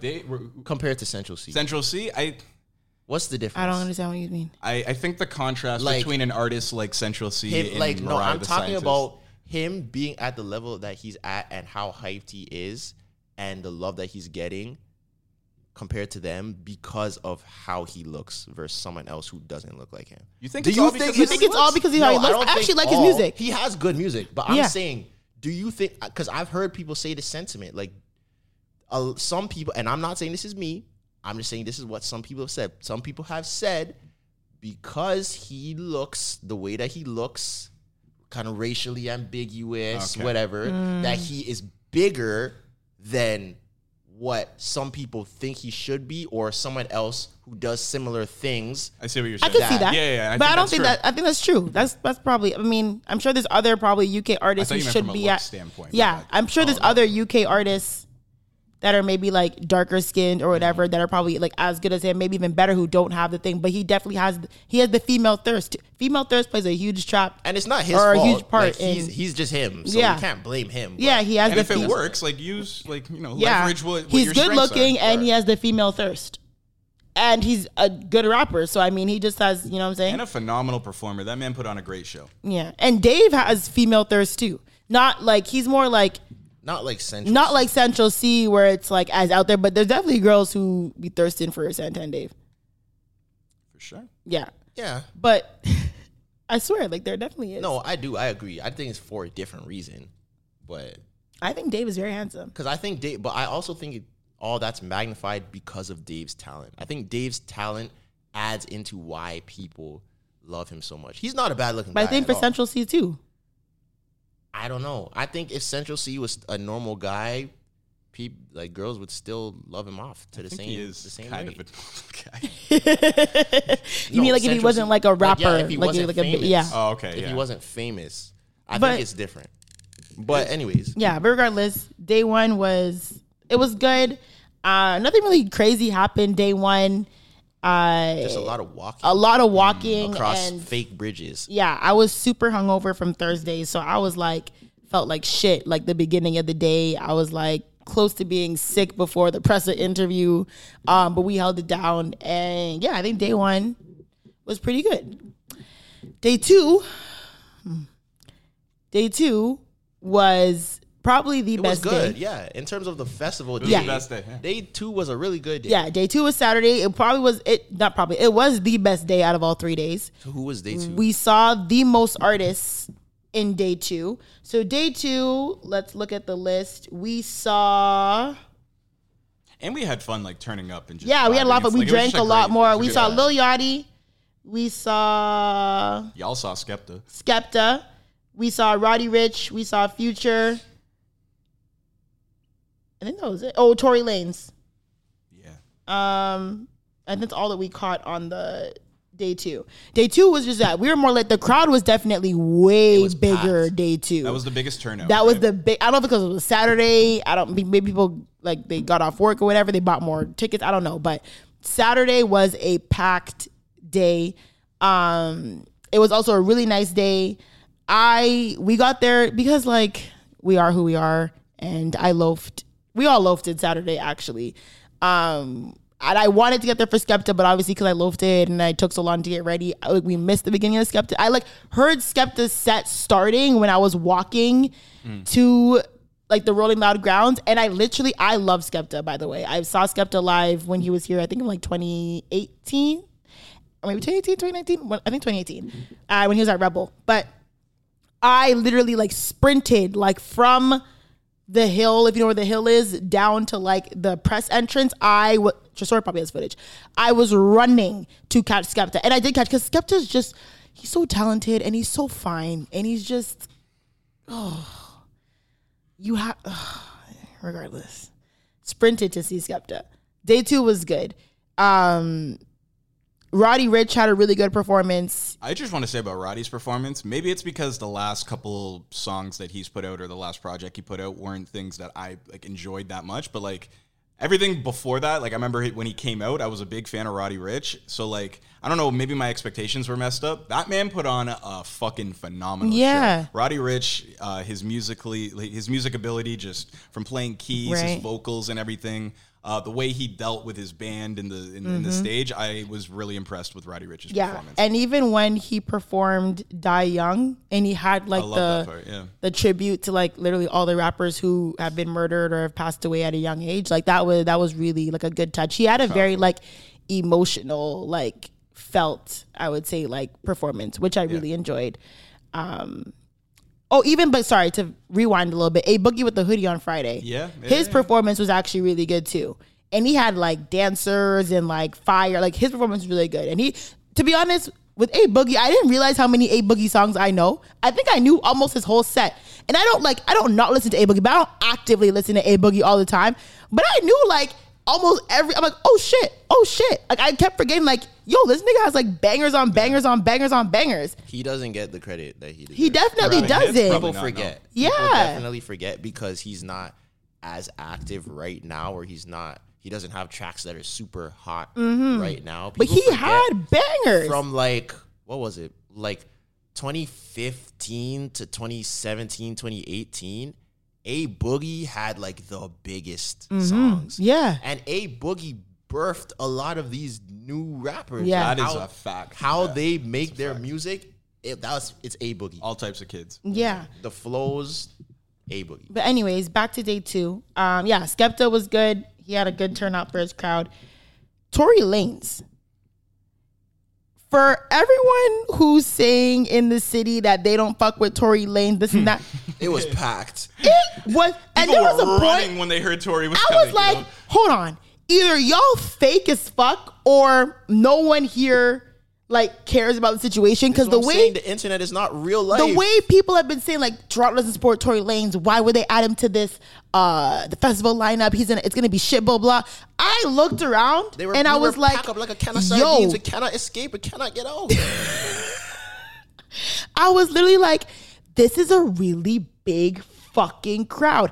I don't think they were as engaged as he wanted them to be, but it was a really, really, really, really big crowd. And that was, VIP wasn't too packed, but GA? Yeah, because it was still light out. You could really see everybody. Yo, I think I have a video of just me like, yo, look at all these fucking people here for Tory Lanez. I'm saying, y'all are fake as fuck. Because I was like, I looked around like, hold on, why are we here? And I saw Tory and I said, hold on. I thought it was somebody else, to be very honest. When I saw Tory Lanez come on, I said, wait, this pack up here for Tory? After y'all said he was done in the city? Where? Clearly not, no. Whoever did his sound check. Oh, my God. You guys did a terrible. Yeah, you guys set that man up for failure. Oh, that made me really upset. His mic was too low. The band was too loud. Like, it just wasn't. And he was being Tory. He was, like, doing his best to. And they cut him short, too, right? Like, I remember at one point he was like, oh, they just told me I got 10 minutes left. And he was 4 songs in or something like that. I don't know. I think, well, also, he's a last minute, like, fit in, right? So maybe he just got, like, a small window. It doesn't matter. But his sound was really bad. Like, really bad. His mic was way too low. His band was way too high. It was just, I'm like, what is happening? He also, you can tell it was quick because he didn't have, like, no visuals, no fire, nothing exciting. Just, like, him running around the stage. And respectfully, Tory Lanez is, like, 5'3". So it's, like, you running, like, you on the stage isn't doing, you have to move around the stage, big man. Pull a whiz kid. Move. He wasn't doing too much, you know what I'm saying? It's, like, really work the stage. But I don't know. Regardless, people showed out for him. So Toronto got to look at themselves now and see, do you all really hate this man? Or all y'all fake? Because y'all were there to watch. They were. And then the chaos ensued. Was the chaos after Tory Lanez? Yeah. It was before Future, after Tory. There was no one in between that? I don't think so. Yachty wasn't in between that? Oh, yeah. Lil Yachty was. I think Yachty was before Tory. No, Lil Yachty was after, because it was dark when we went for Lil Yachty. Okay, so it was after Yachty. So anyways, Lil Yachty goes on. If anyone knows Lil Yachty's catalog, and you know the song Coffin, me and you know what that does in a festival. And me and Clyde were saying, yo, we want to hear Coffin. And I just know that this was the song that he was going to come out to. Like that's just I thought he was going to end it. There's another Rolling Loud video of him walking on stage, and it's one of the most like epic videos you'll ever see, like of performances and like an artist emerging on stage. So that song, Coffee, you know the way it's like the drop on it is crazy. I thought like, he was going to end with it. Nah, that's how he starts. And I was like, yo, see, this is where we have two different stories here. This is my story and Zoe's story. In my story, I'm like, yo, we need to go to Yachty. I want to see him do Coffin. In my story, Zoe's like, we're here already. Let's get this, because we were getting content at the same time. Like, let's just go to the makeup place quick. She never said no. Let's don't go. She said let's go to the makeup place quick, get the content, and then go. I'm like, yo, he's gonna do it as the first song. We don't have time. She's like, nah, let's just go quick. Because we were, like, standing in front of it. But it was behind a gate. So I'm like, fine. But to get around was a very long walk to get around the gate. And by the time we got around the gate to the makeup place, I heard the song. Yeah. I'm like, yo, it's on. I'm like, God, it's on. You're like, I can hear it. I can hear it. It's on. The one song I wanted to hear. It's on. Okay. Listen, let me tell my version of the story now. My version is, yes, I agree. I wanted to get some content in between, right? Because we needed content. And lots of shit it was a full day. There's so many people. We were seeing wild outfits. I wanted to get some content. So I'm like, yo, let's just go into... We went to the cereal bar first. Then you're like, oh, I gotta go see Confluent. I'm like, bro, like, we'll see it. Don't worry. Because in my head, I did not hear you say it's gonna be the first song. In my head, I'm like, it will be later in the set because it's a big song. I did not know it was gonna be the opening track. So I said, yo, let's just go real quick to the beauty bar, get some footage of the beauty bar, then we'll book it over to Bet99 stage. I walked in front and I said, let's just go. I can hear Tresor in the background about, if I miss coffee, blah, blah, blah. I said, so go watch. And now this is where men and women are different. Because logistically, that makes no sense. Why? We are at a festival. We're getting... Wait, why are you not... What? We're at a festival. We are supposed to be getting content. I should be a part of the content. One, even if I'm not. Two, we are at a festival. I'm going to go off alone at this festival in the middle of thousands of people, and I'm supposed to somehow find you guys back? But we were going to come watch Lil Yachty. I just wasn't in a rush. But if I went over there to go watch Yachty, and then you went over there to go watch Yachty, what are the odds that we are going to be in the same place watching? We would find each other. You VIP was not that big. That's a lot easier than VIP was not that big. We would have definitely found. We would have found each other because that time I don't remember who we were watching. Who was it? I think it was Central C. Yeah, when we found each other. No, when you guys were in VIP and we came to watch, they were in VIP. We were watching in GA, and then we went to VIP. Mm-hmm. We didn't find you guys until after it was done. No, but Chris was like, "I see you." You texted me. You said like, "Oh, I see you." Or you're, yeah, I literally have the text. You're like, when Central C was on, you're like, oh, like, I see. For Central C. Yeah. That was on the first day. Yeah, you literally said, so you guys did see us. It wasn't hard to find someone in VIP. No. Not on the Uber stage, the VIP was bigger. The texts weren't going through. Yeah, the texts weren't sending. Like, so in my mind, I'm like, yo, this doesn't make sense for me to just go off right now. It doesn't make sense. Okay. It doesn't make sense. Also, moral of the story is, Tresor got mad at me because he actually did end up missing Coffin. The one song I wanted to hear. And the thing is, I'm about to go make content. All I hear is, I can hear the song. The song is on right now. And I was like, my bad, fam. But regardless, we got really good content. Yeah. That we should have. Another part that we have not discussed was Clyde came to me and he's like, I'm glad you made the fit that you did because I wanted to hear it too. Wait, what? Did you? Oh, yeah. I thought I was just as adamant about wanting to see Coffin. You didn't seem that adamant. Tresor was the one like, listen, I want to see it. You also got to understand. You got to understand the perspective that I had approaching this whole concert and festival. I wasn't gonna set out to like want to see anybody that, especially the people I wanted to see, right. Especially how the day started. Because the way that day started, I was like, yo, I just need to see Pressa today, bro. I just need to see Pressa. I'm gonna be down there. We at 5:30. Interviewed him. But I wanted to see him perform. Oh, okay. Like it was his first like. You know, his own set in Toronto. Yeah. And, you know, we were all supposed to meet at 5:30. And I'm there at like 5:25 waiting for y'all. What day was this? This was day one? This is day two. And then I think it was about 6:45 that y'all are, oh, yeah. We didn't get there till late. Yeah. Oh, yeah, we're watching Skepta. And I'm at like exhibition waiting for you guys. I'm like, Jesus, how did you guys get here and then to the actual stage? Because I didn't say anything to me. I sent a text and I said, yo, I'm trying to see Skepta. I know that doesn't indicate. Yeah, we're not meeting with you. You just gotta meet us at the concert. When we were at exhibition, I texted Clyde. I'm looking around. I'm like, "Yo, we're at exhibition." But and then I went and started walking through exhibition. It probably didn't go through until maybe a couple minutes later because I'm looking around for you. I don't see you, and then by the time you said, "Where are you?" I'm like, "We're like halfway there already." I'm also like the cameraman. I'm not even really on camera for any of this content, so it's like I gotta document for multiple reasons. Yeah. And I'm not. I'm not worried about what I want to see and all these. Like I'm working. Like this. That was the perspective I had. So I wasn't gonna try and strong arm any. You know, you guys are the content or the protagonists and whatnot. So, that was why I was kind of like, all right, thank you, Tresor. Anyways, point is, we finished. We got good content, which no one will see, and we will explain why. And we got over to Lil Yachty, and we still got a good amount of the show. Like, Tresor was, yes, he missed Coffin, but he was in there having. I think that was the most I saw you have fun the festival. I did not know how much I enjoyed Lil Yachty's songs, but I think it's because when you're doing the shoulder, Oh my God.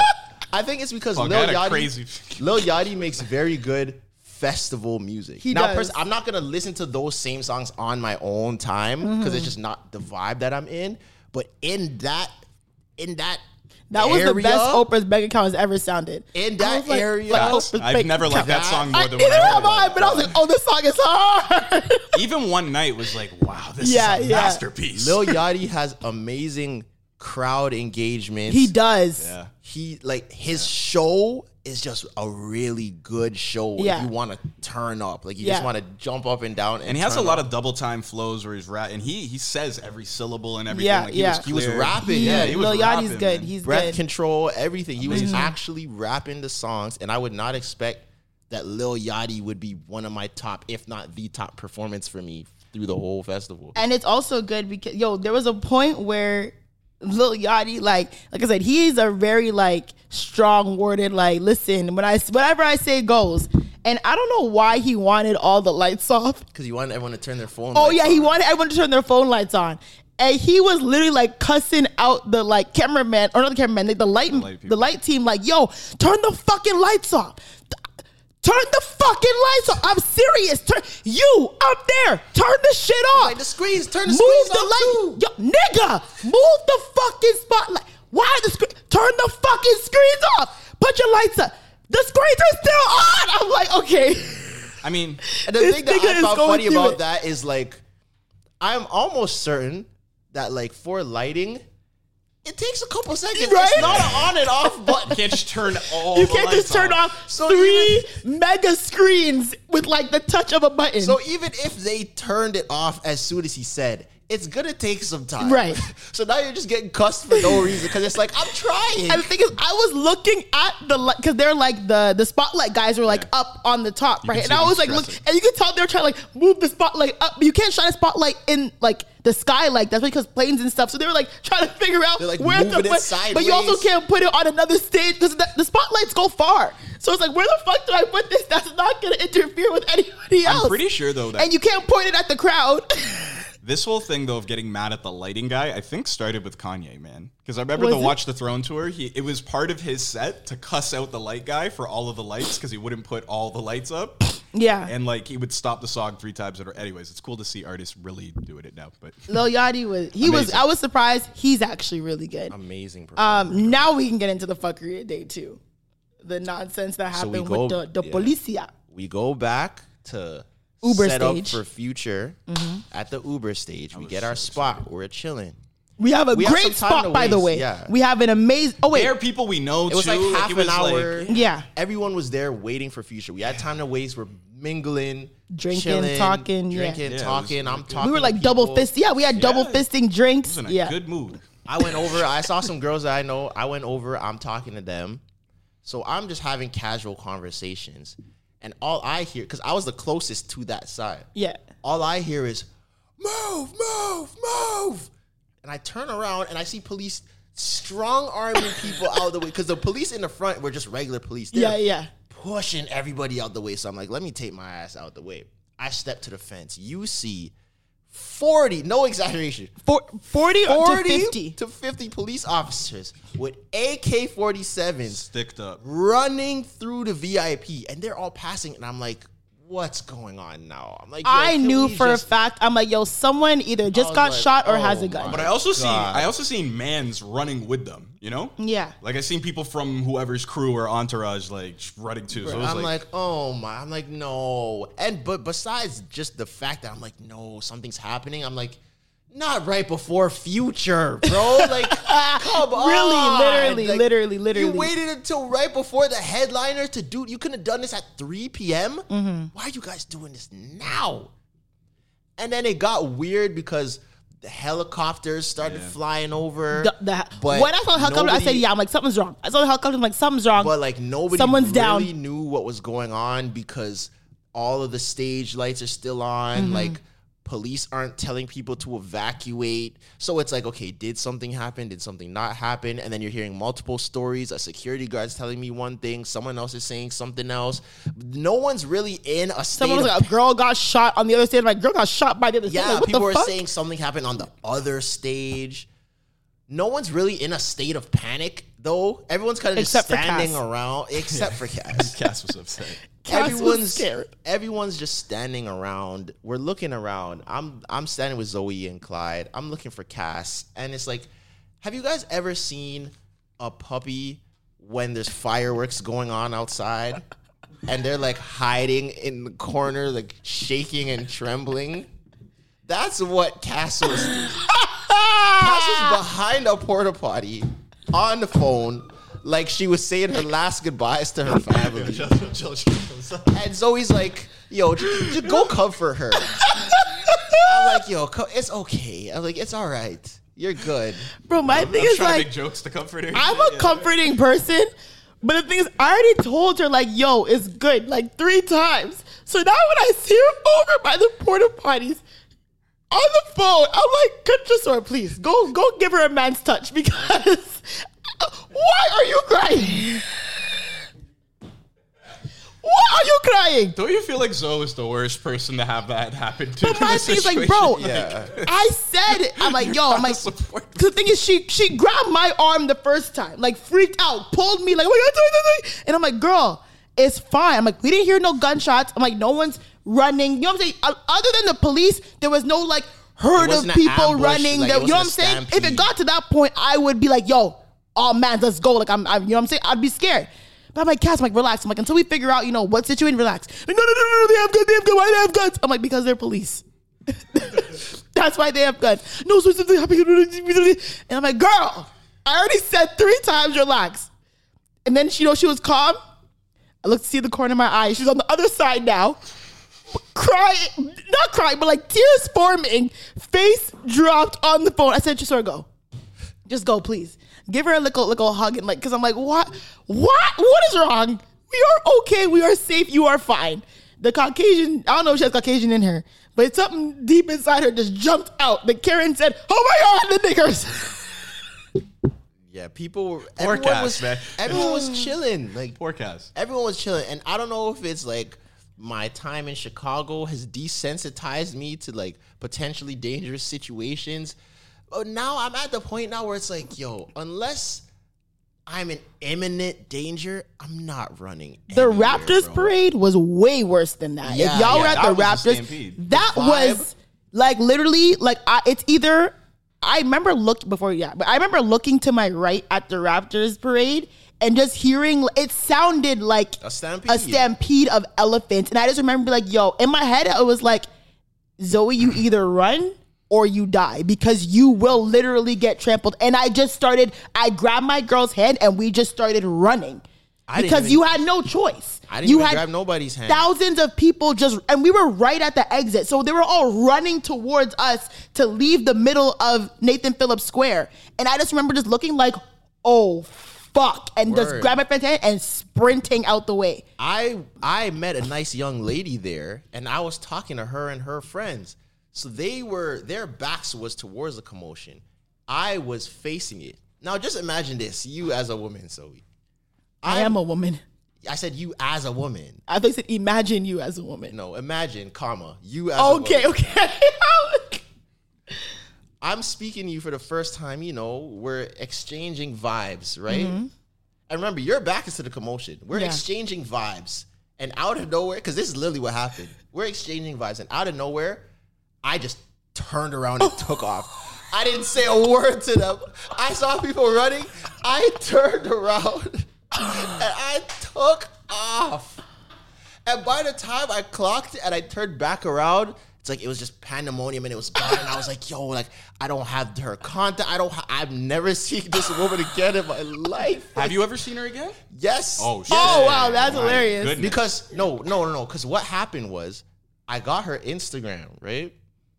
And I booked it. I ran because I was by myself because my friends went into the crowd. So I was literally alone. I would never speak to you again about her. Ran.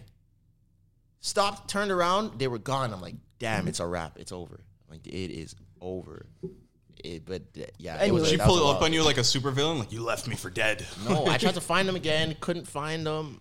I would have been like, fuck you, nigga. You couldn't even tell me, like, yo, run. You couldn't even say, like, something like, my instincts kicked in. My instincts just kicked in. Or like, yo, like, you know what I'm saying? Like, Nigga. My reaction, my fast twitch muscles activated. Your selfish ass muscles activated. I'm used to be the, I basically grew up as an only child. I'd never been in a relationship. I'm not used to having to think about other people as well. You need to work on that, Tresor. That's honest, though. It is, but you have to work on it. And this is a trend because there was another time. Whatever the opposite of that is. There was another time where we were in a situation back in high school. If you guys are from Brampton, we were at Chinguzi Park for Canada Day. And you know how rowdy that can get. Yeah. Something happened. Everyone started running. I'm running. I'm with a bunch of my friends, right? My friends are with their friends and whatever. Bunch of my friends. We're all running. My head is forward. We're running. I feel someone like tugging on my shirt. I just swipe. Get. Because I'm running alone. It's a child. No, because I'm running alone. Just, get. I'm running, right? So we all gather. Me and Amanda, we all gather. One of the homies is like, yo, where's Ashley? Ashley is his cousin, right? Okay. And in that moment, I was like, that was probably Ashley. Holy smokes. And it was. But I'm like, ooh, my bad. If I knew it was her, I wouldn't have done that. What is wrong with you? Because I don't look. I'm a react and ask questions later type of person. I didn't look back to see who it was. I just felt someone tugging on me, and I just got them off of me. That's black people instincts to just run, you know? Yeah. No. Just usually, because even when I grab my friend's hand to run. So you just don't have that, like, think of other people. No, but also, remember, you guys are women. You guys move more in packs. At men, it's more of that's a fact. That's a fact. You guys move together. You go to the bathrooms together. Like, for safety reasons, you guys move together. Uh-huh. In packs, though. In packs. Funny. For men, we're more of, like, a every man for themselves type of situation. It's like you're looking out for each other, but it's like everyone has to figure their thing out on their own.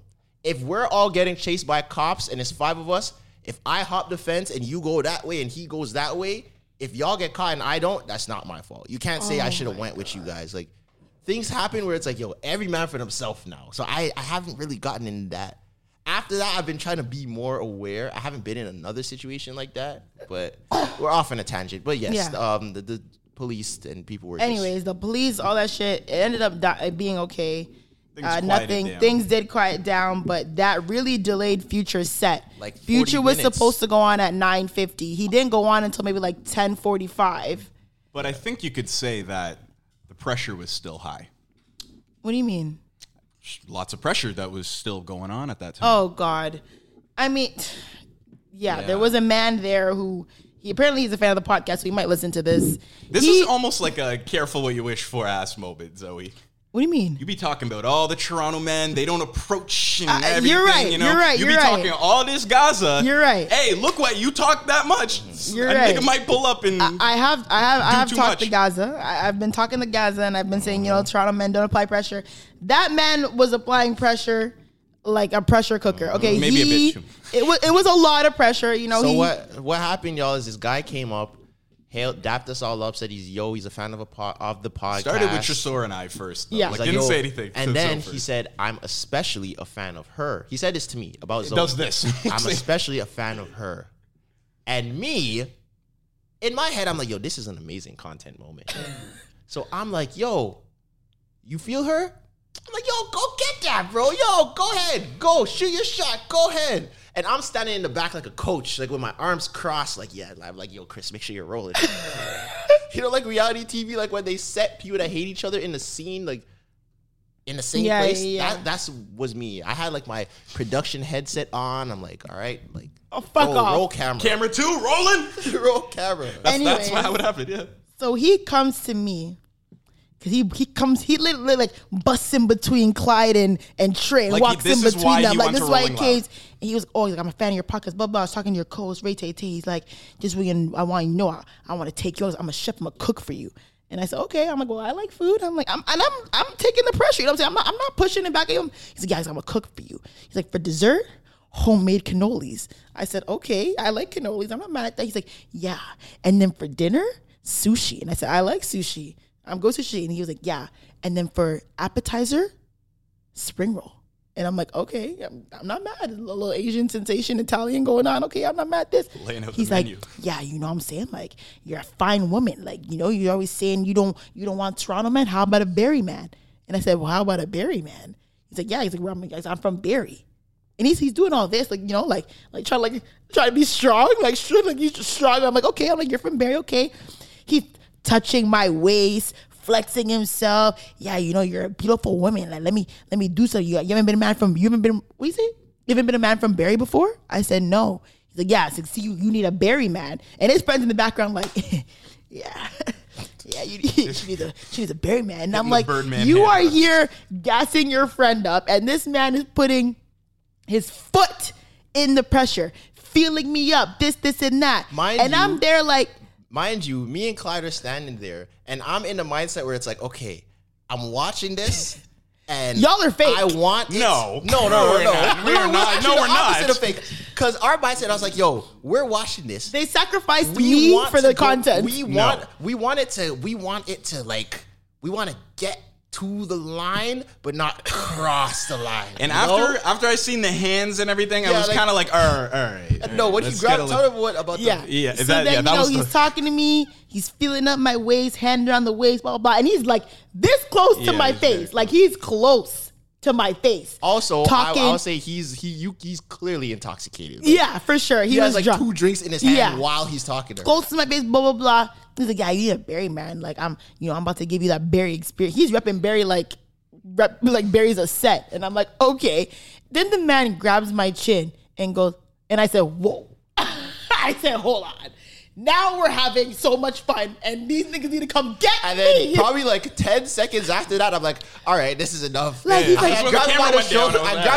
I'm like, all right, brother, all right, you're scared. Like, literally, he's like, and I said, you're okay. And I said, hello?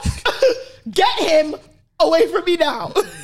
We're like, all right. His buddy, boy was like the rapper friend that like is like, yeah, we do this shit all the time. That type of shit, that's content right there. You usually got to pay for that, bro. You usually got to pay for that. But it's free for y'all. And I'm like, you gave me content by this man literally putting his foot in his like for pressure? But whatever. What else did he say? I can't remember his name, but. Yeah. And then he goes. Darius? I don't remember his name. No, it's not Darius. I don't think it was Darius. There was another Darius.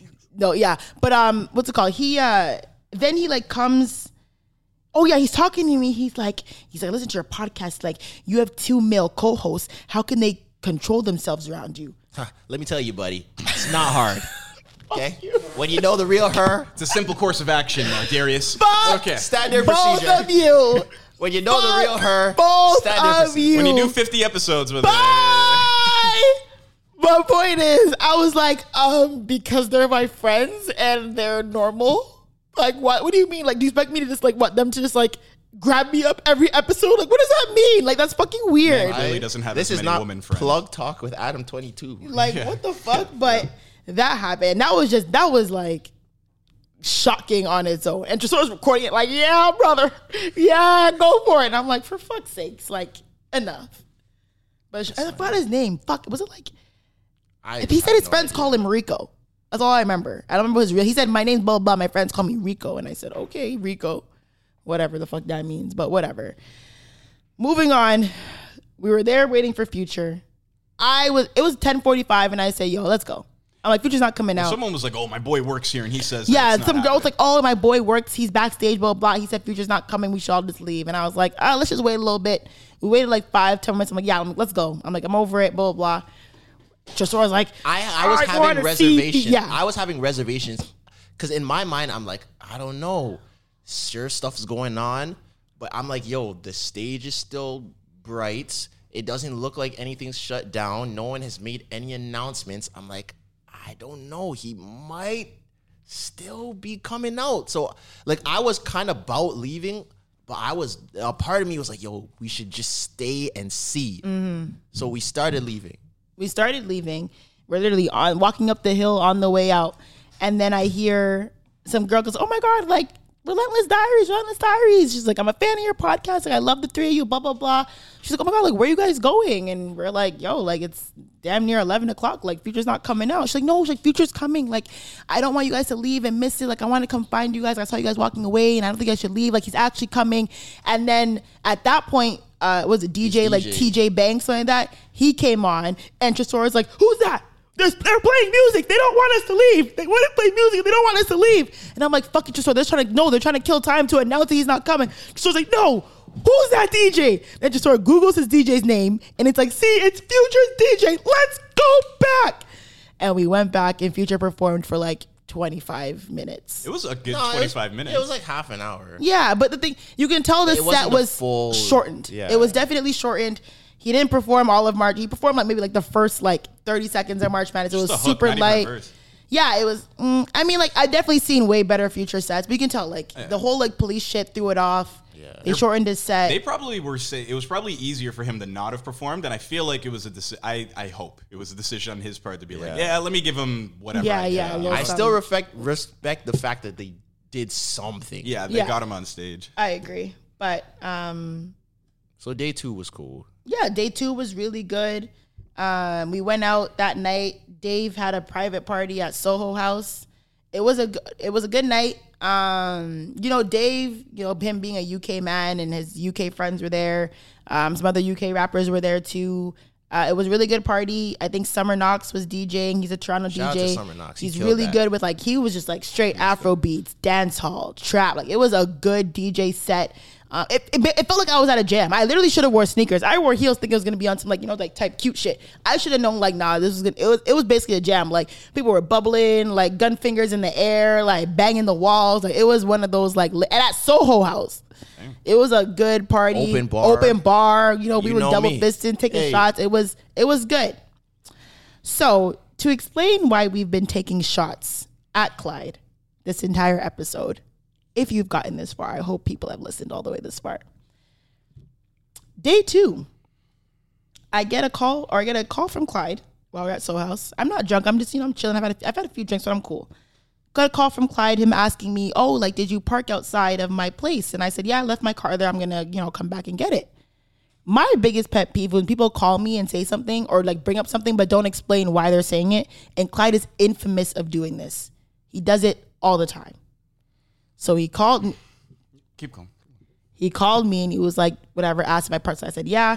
Then he's like, oh, okay, I'll call you back. And I said, no, why are you calling me and asking me that?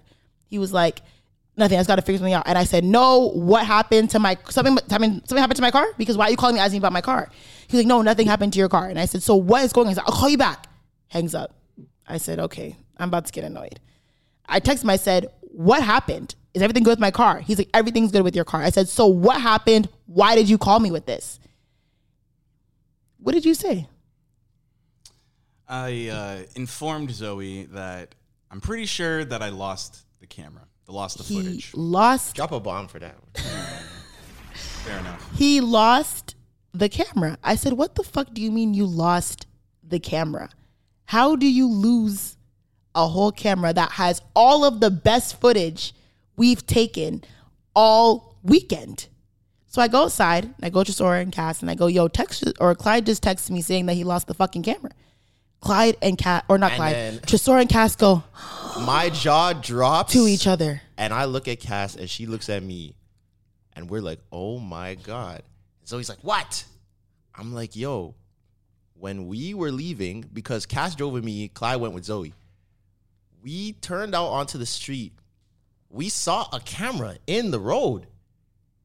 And Zoe and Cass was like, yo, that looks like Clyde's camera. And in my head, I'm like, yeah, it kind of does. That's weird. She's like, should I pick it up? I'm like, nah.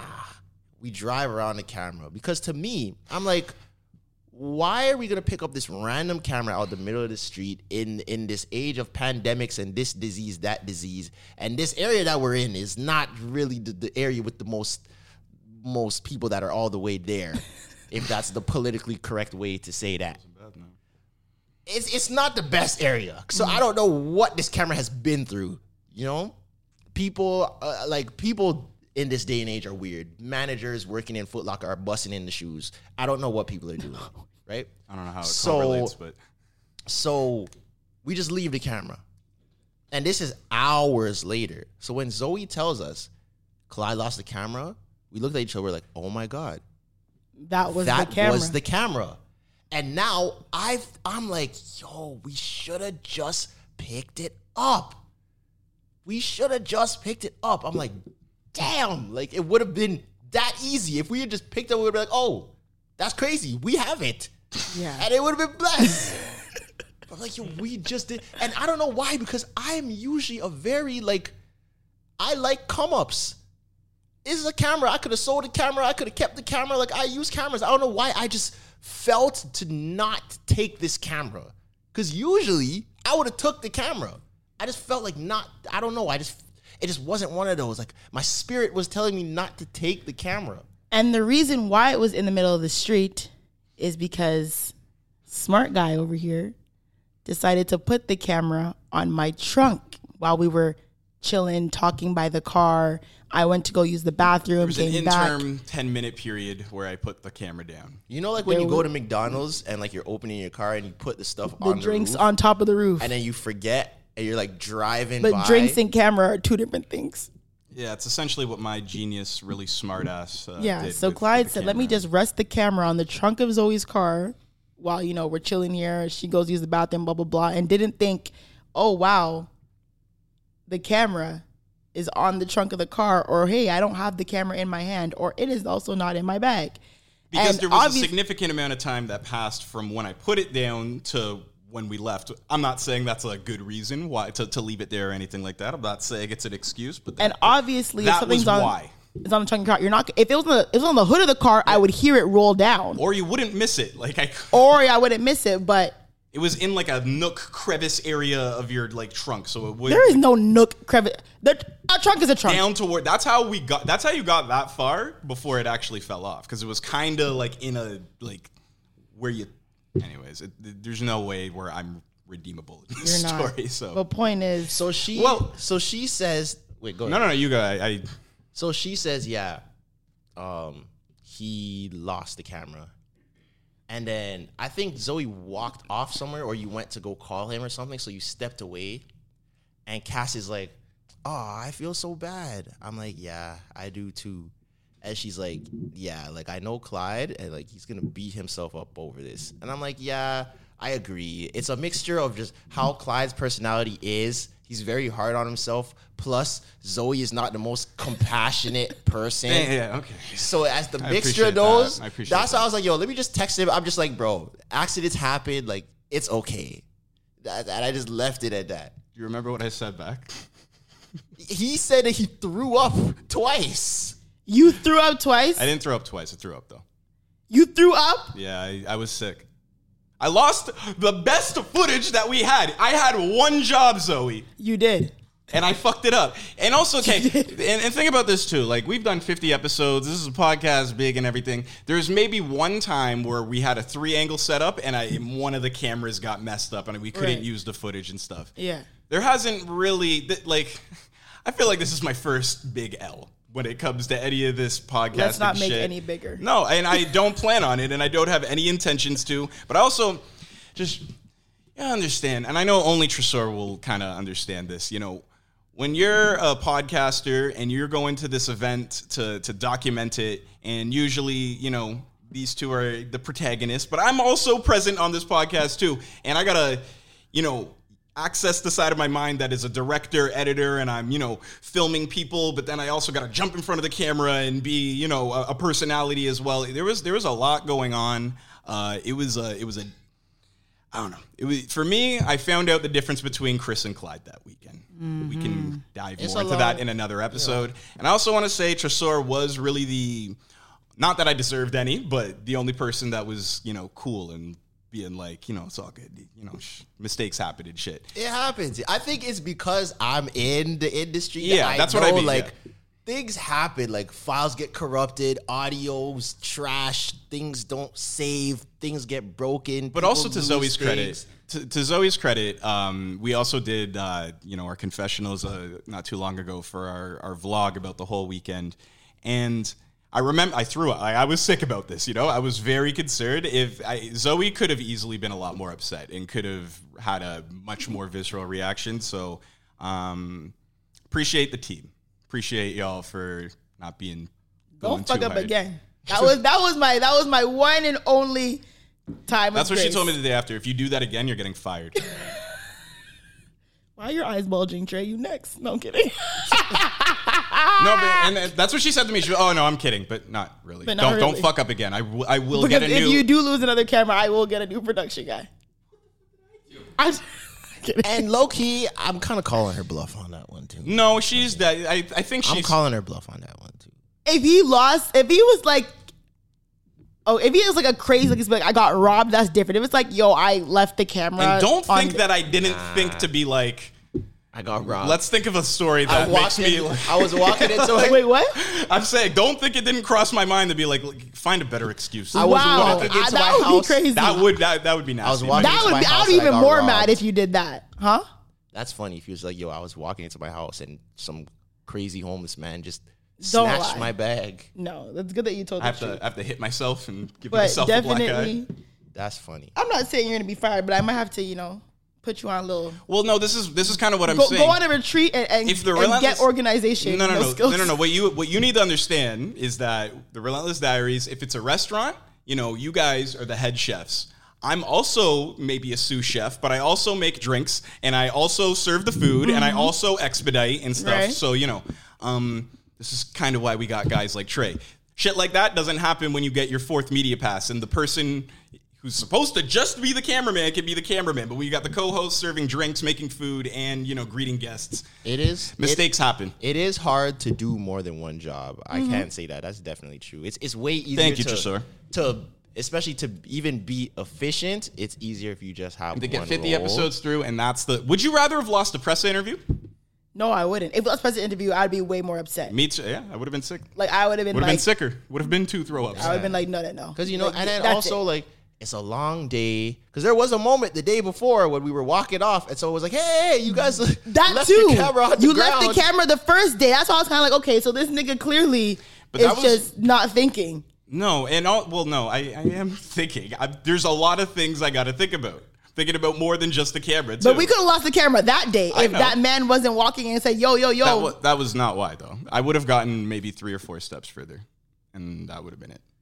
But that was the end of day 2. Now, day 3. Day 3, I don't really have much to say other than fuck Chromas and WizKid was great. By this point, I am festivaled out by day 3. It was a lot. And you got to imagine Zoe's...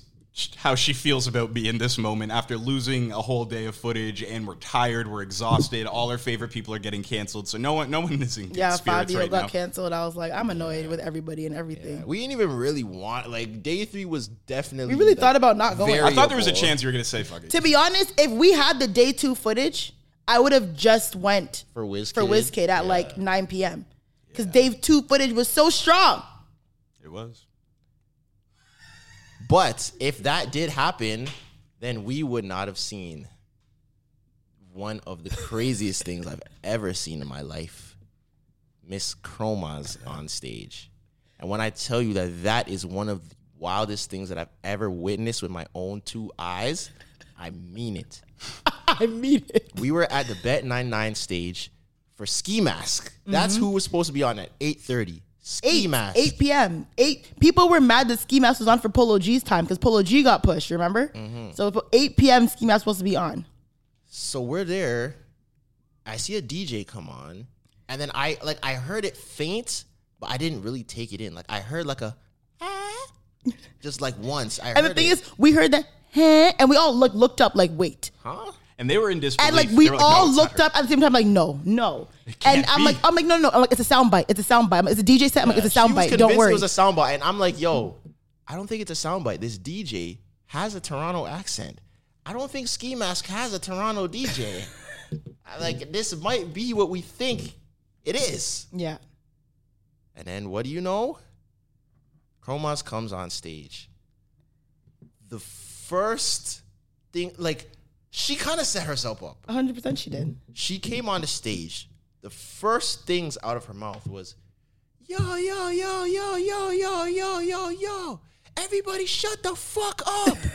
From that point, the crowd was like, boo! I think they might have allowed her if she didn't start like that. Yeah. As soon as she told everyone to shut the fuck up, everyone was like, boo! Boo this man! confused. Like, I've never seen a set like that. People were throwing open cans of alcohol. Do you know how bad you have a beer is $20 at Rolling Loud, and you just took it and threw the whole thing at someone. You know how mad you have to be? My boy was in the front row. He said that someone threw a whole Yeezy at her.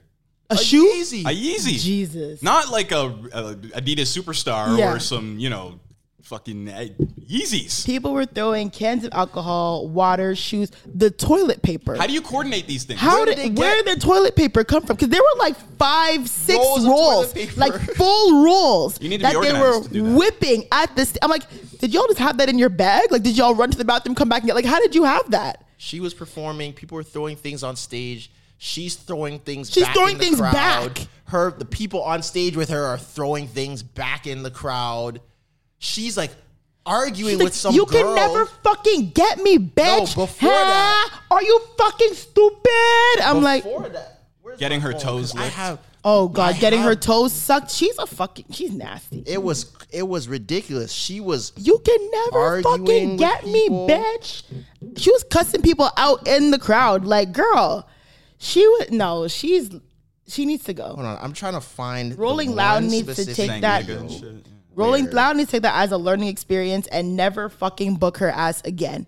You know what makes me upset about that too is like what I said earlier. Like there was a lot of Toronto artists that I want to see that I didn't get to see, and all of them had slots that were before 7 p.m. Yeah, why did Chroma get 8 p.m? I heard that she pushed her time, kept delaying it because she wanted a bigger crowd because she knew no one was gonna be there at 5 p.m. But bitch, for a fucking or 4 p.m. Literally the first. But for a fucking reason, no one fucking wants to see you. She's like, yeah, DJ, play my shit, nigga. I'm like, okay, bitch, go to hell quickly. The pronunciation of nigga with the heavy Toronto accent is funny. Go to hell quickly. For any of you who have not seen the video, this was it. I got the exact moment that she came out. Oh my gosh! Oh my gosh! Come over there, man. Yo! Oh my god! Yo! Shut the fuck up! Oh my god! Shut the fuck up! Oh my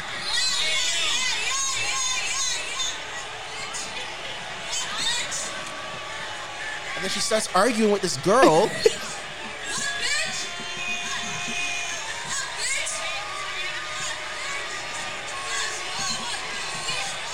Bawad pussy, shut the fuck up. Like, she was standing on the mics in front of the stage yelling at some girl. I want to know who the girl was. She was on the monitors, eh? Like, she was kind of almost in the crowd, trying to. Security wouldn't let her get her. My thing is, I just wish someone in GA was about smoke to just hop on that stage and just boom, boom, boom, boom, feed her ass. If that was you, if you did that would have made up for dates. That would have been great content. That's a fact. Someone was sucking her toes. Crazy. Yeah, she had some guy up there sucking her toes, and I was like, you are a nasty bitch. Ew. And that man is even fucking nastier because she was walking on that stage barefoot, and now you're sucking her fucking toes, you nasty bitch. Yeah, I don't it was wild. There was a lot of twerking, not a lot of rapping going on. There's a lot of ad-libs, cussing, and twerking was basically the whole set. But she needed to get booed. No one wanted to see her. And almost it was like that was her plan the whole time.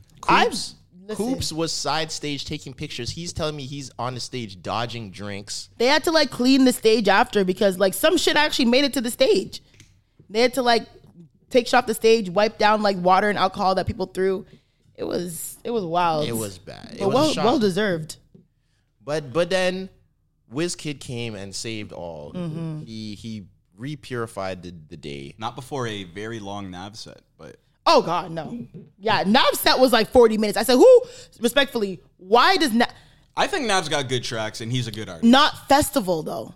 Not festival. Maybe not that aesthetic, but even his songs did sound good when he was performing them. I don't care. And he brought out 5-0 should have had that spot. Oh, that would have been insane. That would have been. It should have been 5-0 and then WizKid. If we were gonna have, if 5-0 made it, why was 5-0 at 5 p.m.? Yeah, that doesn't make sense. It was so early. He has real festival music. Yeah. Can you imagine if 5-0 you would played Weddy?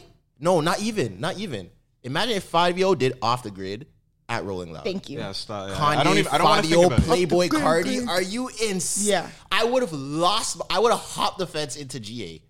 Okay. I would have crowd surfed. If he did Off the Grid. Yeah. So what? That's crazy. Yeah. Well, but Wizkid, good set. Most amazing set I've ever seen. I think Wizkid absolutely had, because obviously, like, people pay for, like, their band, you know, the use of fireworks, the use of fire, the use of dance, all that stuff. Yeah. Wizkid had everything. For every song, coordinated with perfect. The drops of his music. Yes, and like the fireworks coordinated with the beats. Like, it was like, yo, like, there was definitely money put into this set. He killed it. He was working the whole stage. He had so much. You can tell that nigga has stamina. He had so much energy the entire time. Did not lack. And he was in a sweater vest, so I know he was hot. Real Nigel boy, because, he was going. And, like, well done. He deserved that headline spot, and he showed exactly why. It was a really, really, really good performance. Starboy headline. And after that, it was home time. Yeah, right. The next day, I was sore. I'm not even going to lie. Even today, I still kind of feel the effects of the weekend. Like, my throat's kind of sore. Me too. My back's kind of sore. Throat being sore. Like, oh, my God. Like, it was just... I just feel worn out. You know, like when you come back from a vacation and you're just like, eh. Yeah, like you've been drinking too much, like that feeling. I'm so tired right now. I'm tired still. Yeah, I'm still tired. Like, word. It was a very long week. I packed, the way I had 2 duffel bags and a suitcase, I packed almost my whole closet because I didn't know what I was going to wear to what day. I was bringing it from Thesaurus to Clyde's, and I need to just... de-stress. Yeah, I need to chill for a few days. I don't think I'm going anywhere this weekend. I'm not even gonna lie. I think sneaker cons this weekend, so I'm gonna go to that. But besides that, I'm not going anywhere. But honestly, and that was a raw Rolling Loud experience. I would go again. I think they definitely need to get a few more better artists and at least like do the set times a little better. So sure, like cross the border, man. I mean, they can't really control that, but I mean, at least Drake. Like. Do whatever you have to do. Yeah, make it a little bit less of a gamble. I was surprised Drake didn't come out at all for anybody. I wasn't surprised. I thought. Do you think it's a conflict of like festival interests between thing? That and OVO Fest? Because he has his own festival. I don't really think so, but I also think he's kind of like, you know, I don't have to do this. Yeah. Like, I really don't have to do this. Like, why am I doing this? No. Yeah. I just assumed either like Future or WizKid. I was like, Dave. Like, I thought. Well, he came out for Dave at History. Yeah, so if you're gonna do that history, you didn't do that Rolling Loud. But I feel like he's like, no. That's why I feel like it's a higher ups thing. It's not like a personal. I don't want to come. I feel like it's a corporations type thing. I don't think so. I think he's kind of just like, it's a little too much for me. Who knows? But anyways, that's that. That's it. That is that. If Rolling Loud comes back next summer, like I said, just get a little more artists in demand. Do the set times a little bit better. Move the festival up to like August-ish, where the weather's a little bit more of a better gamble, and I think they can do it again. Yeah, I would even say even before that. I would say like July. And before Carabana? Before Carabana. No, I would say before Carabana. I would say after Carabana for sure. I would definitely say after Carabana. But regardless, I would say I'm not mad at them. They held it down. Yeah. And shout out to them for giving us the press. Shout out to Rolling Loud. That's that. That's it. We're out of here. We had more topics, but no, I'm tired. I think we have more topics we can definitely save. And they weren't like time sensitive. We've spent more time with each other in the past 5 days than we ever have. Ever. Yeah, we need a long break. Ever. But until we go on like a trip somewhere. Yeah, but we definitely will get you guys the vlog, the TikToks. Clyde and Trey are gonna work overtime. To get that stuff together. Yeah, no production guy if you don't fucking do it right. Anyways. No production. Losing the camera. Anyways, guys, thank you for tuning in again to episode 18. I'm your host, Zoe. And, lock in with us. Spotify, YouTube, TikTok. Follow us. All that good shit. Make sure you're subscribing to everything that we do to keep up with us. And we appreciate everyone who saw us at Rolling Loud and, came up to us and gave us our praise. Definitely love all the time. But yeah, we out. So we'll see you in 2 weeks. Everyone wants us to go weekly, by the way. We got a lot of people like, you guys gotta be weekly. It'll come. It is coming. It is coming. It's definitely coming. A live show too. Also coming. Ooh. Okay. So big promises. You heard it here. We're gonna end it there. Out. Like Zoe Mama, I go relentless. What up, Zoe? Oh. Hey, it's Paige DeSorbo from Giggly Squad. High quality fashion without the price tag. Say hello to Quince. I'm snagging high-end essentials like cozy cashmere sweaters, sleek leather jackets, fine jewelry, and so much more, with Quince being 50 to 80% less than similar brands. And they partner with factories that prioritize safe, ethical, and responsible manufacturing. I love that. Luxury quality within reach. Go to quince.com/style to get free shipping and 365-day returns on your next order. Quince.com/style. Imagine the softest sheets you've ever felt. Now imagine them getting even softer over time. That's what you'll feel with Bowl and Branch's organic cotton sheets. In a recent customer survey, 96% replied that Bowl and Branch sheets get softer with every wash. Start getting your best night's sleep in these sheets that get softer and softer for years to come. Try their sheets with a 30-night guarantee. Plus, get 15% off your first order at bowlandbranch.com. Code BUTTERY. Exclusions apply. See site for details.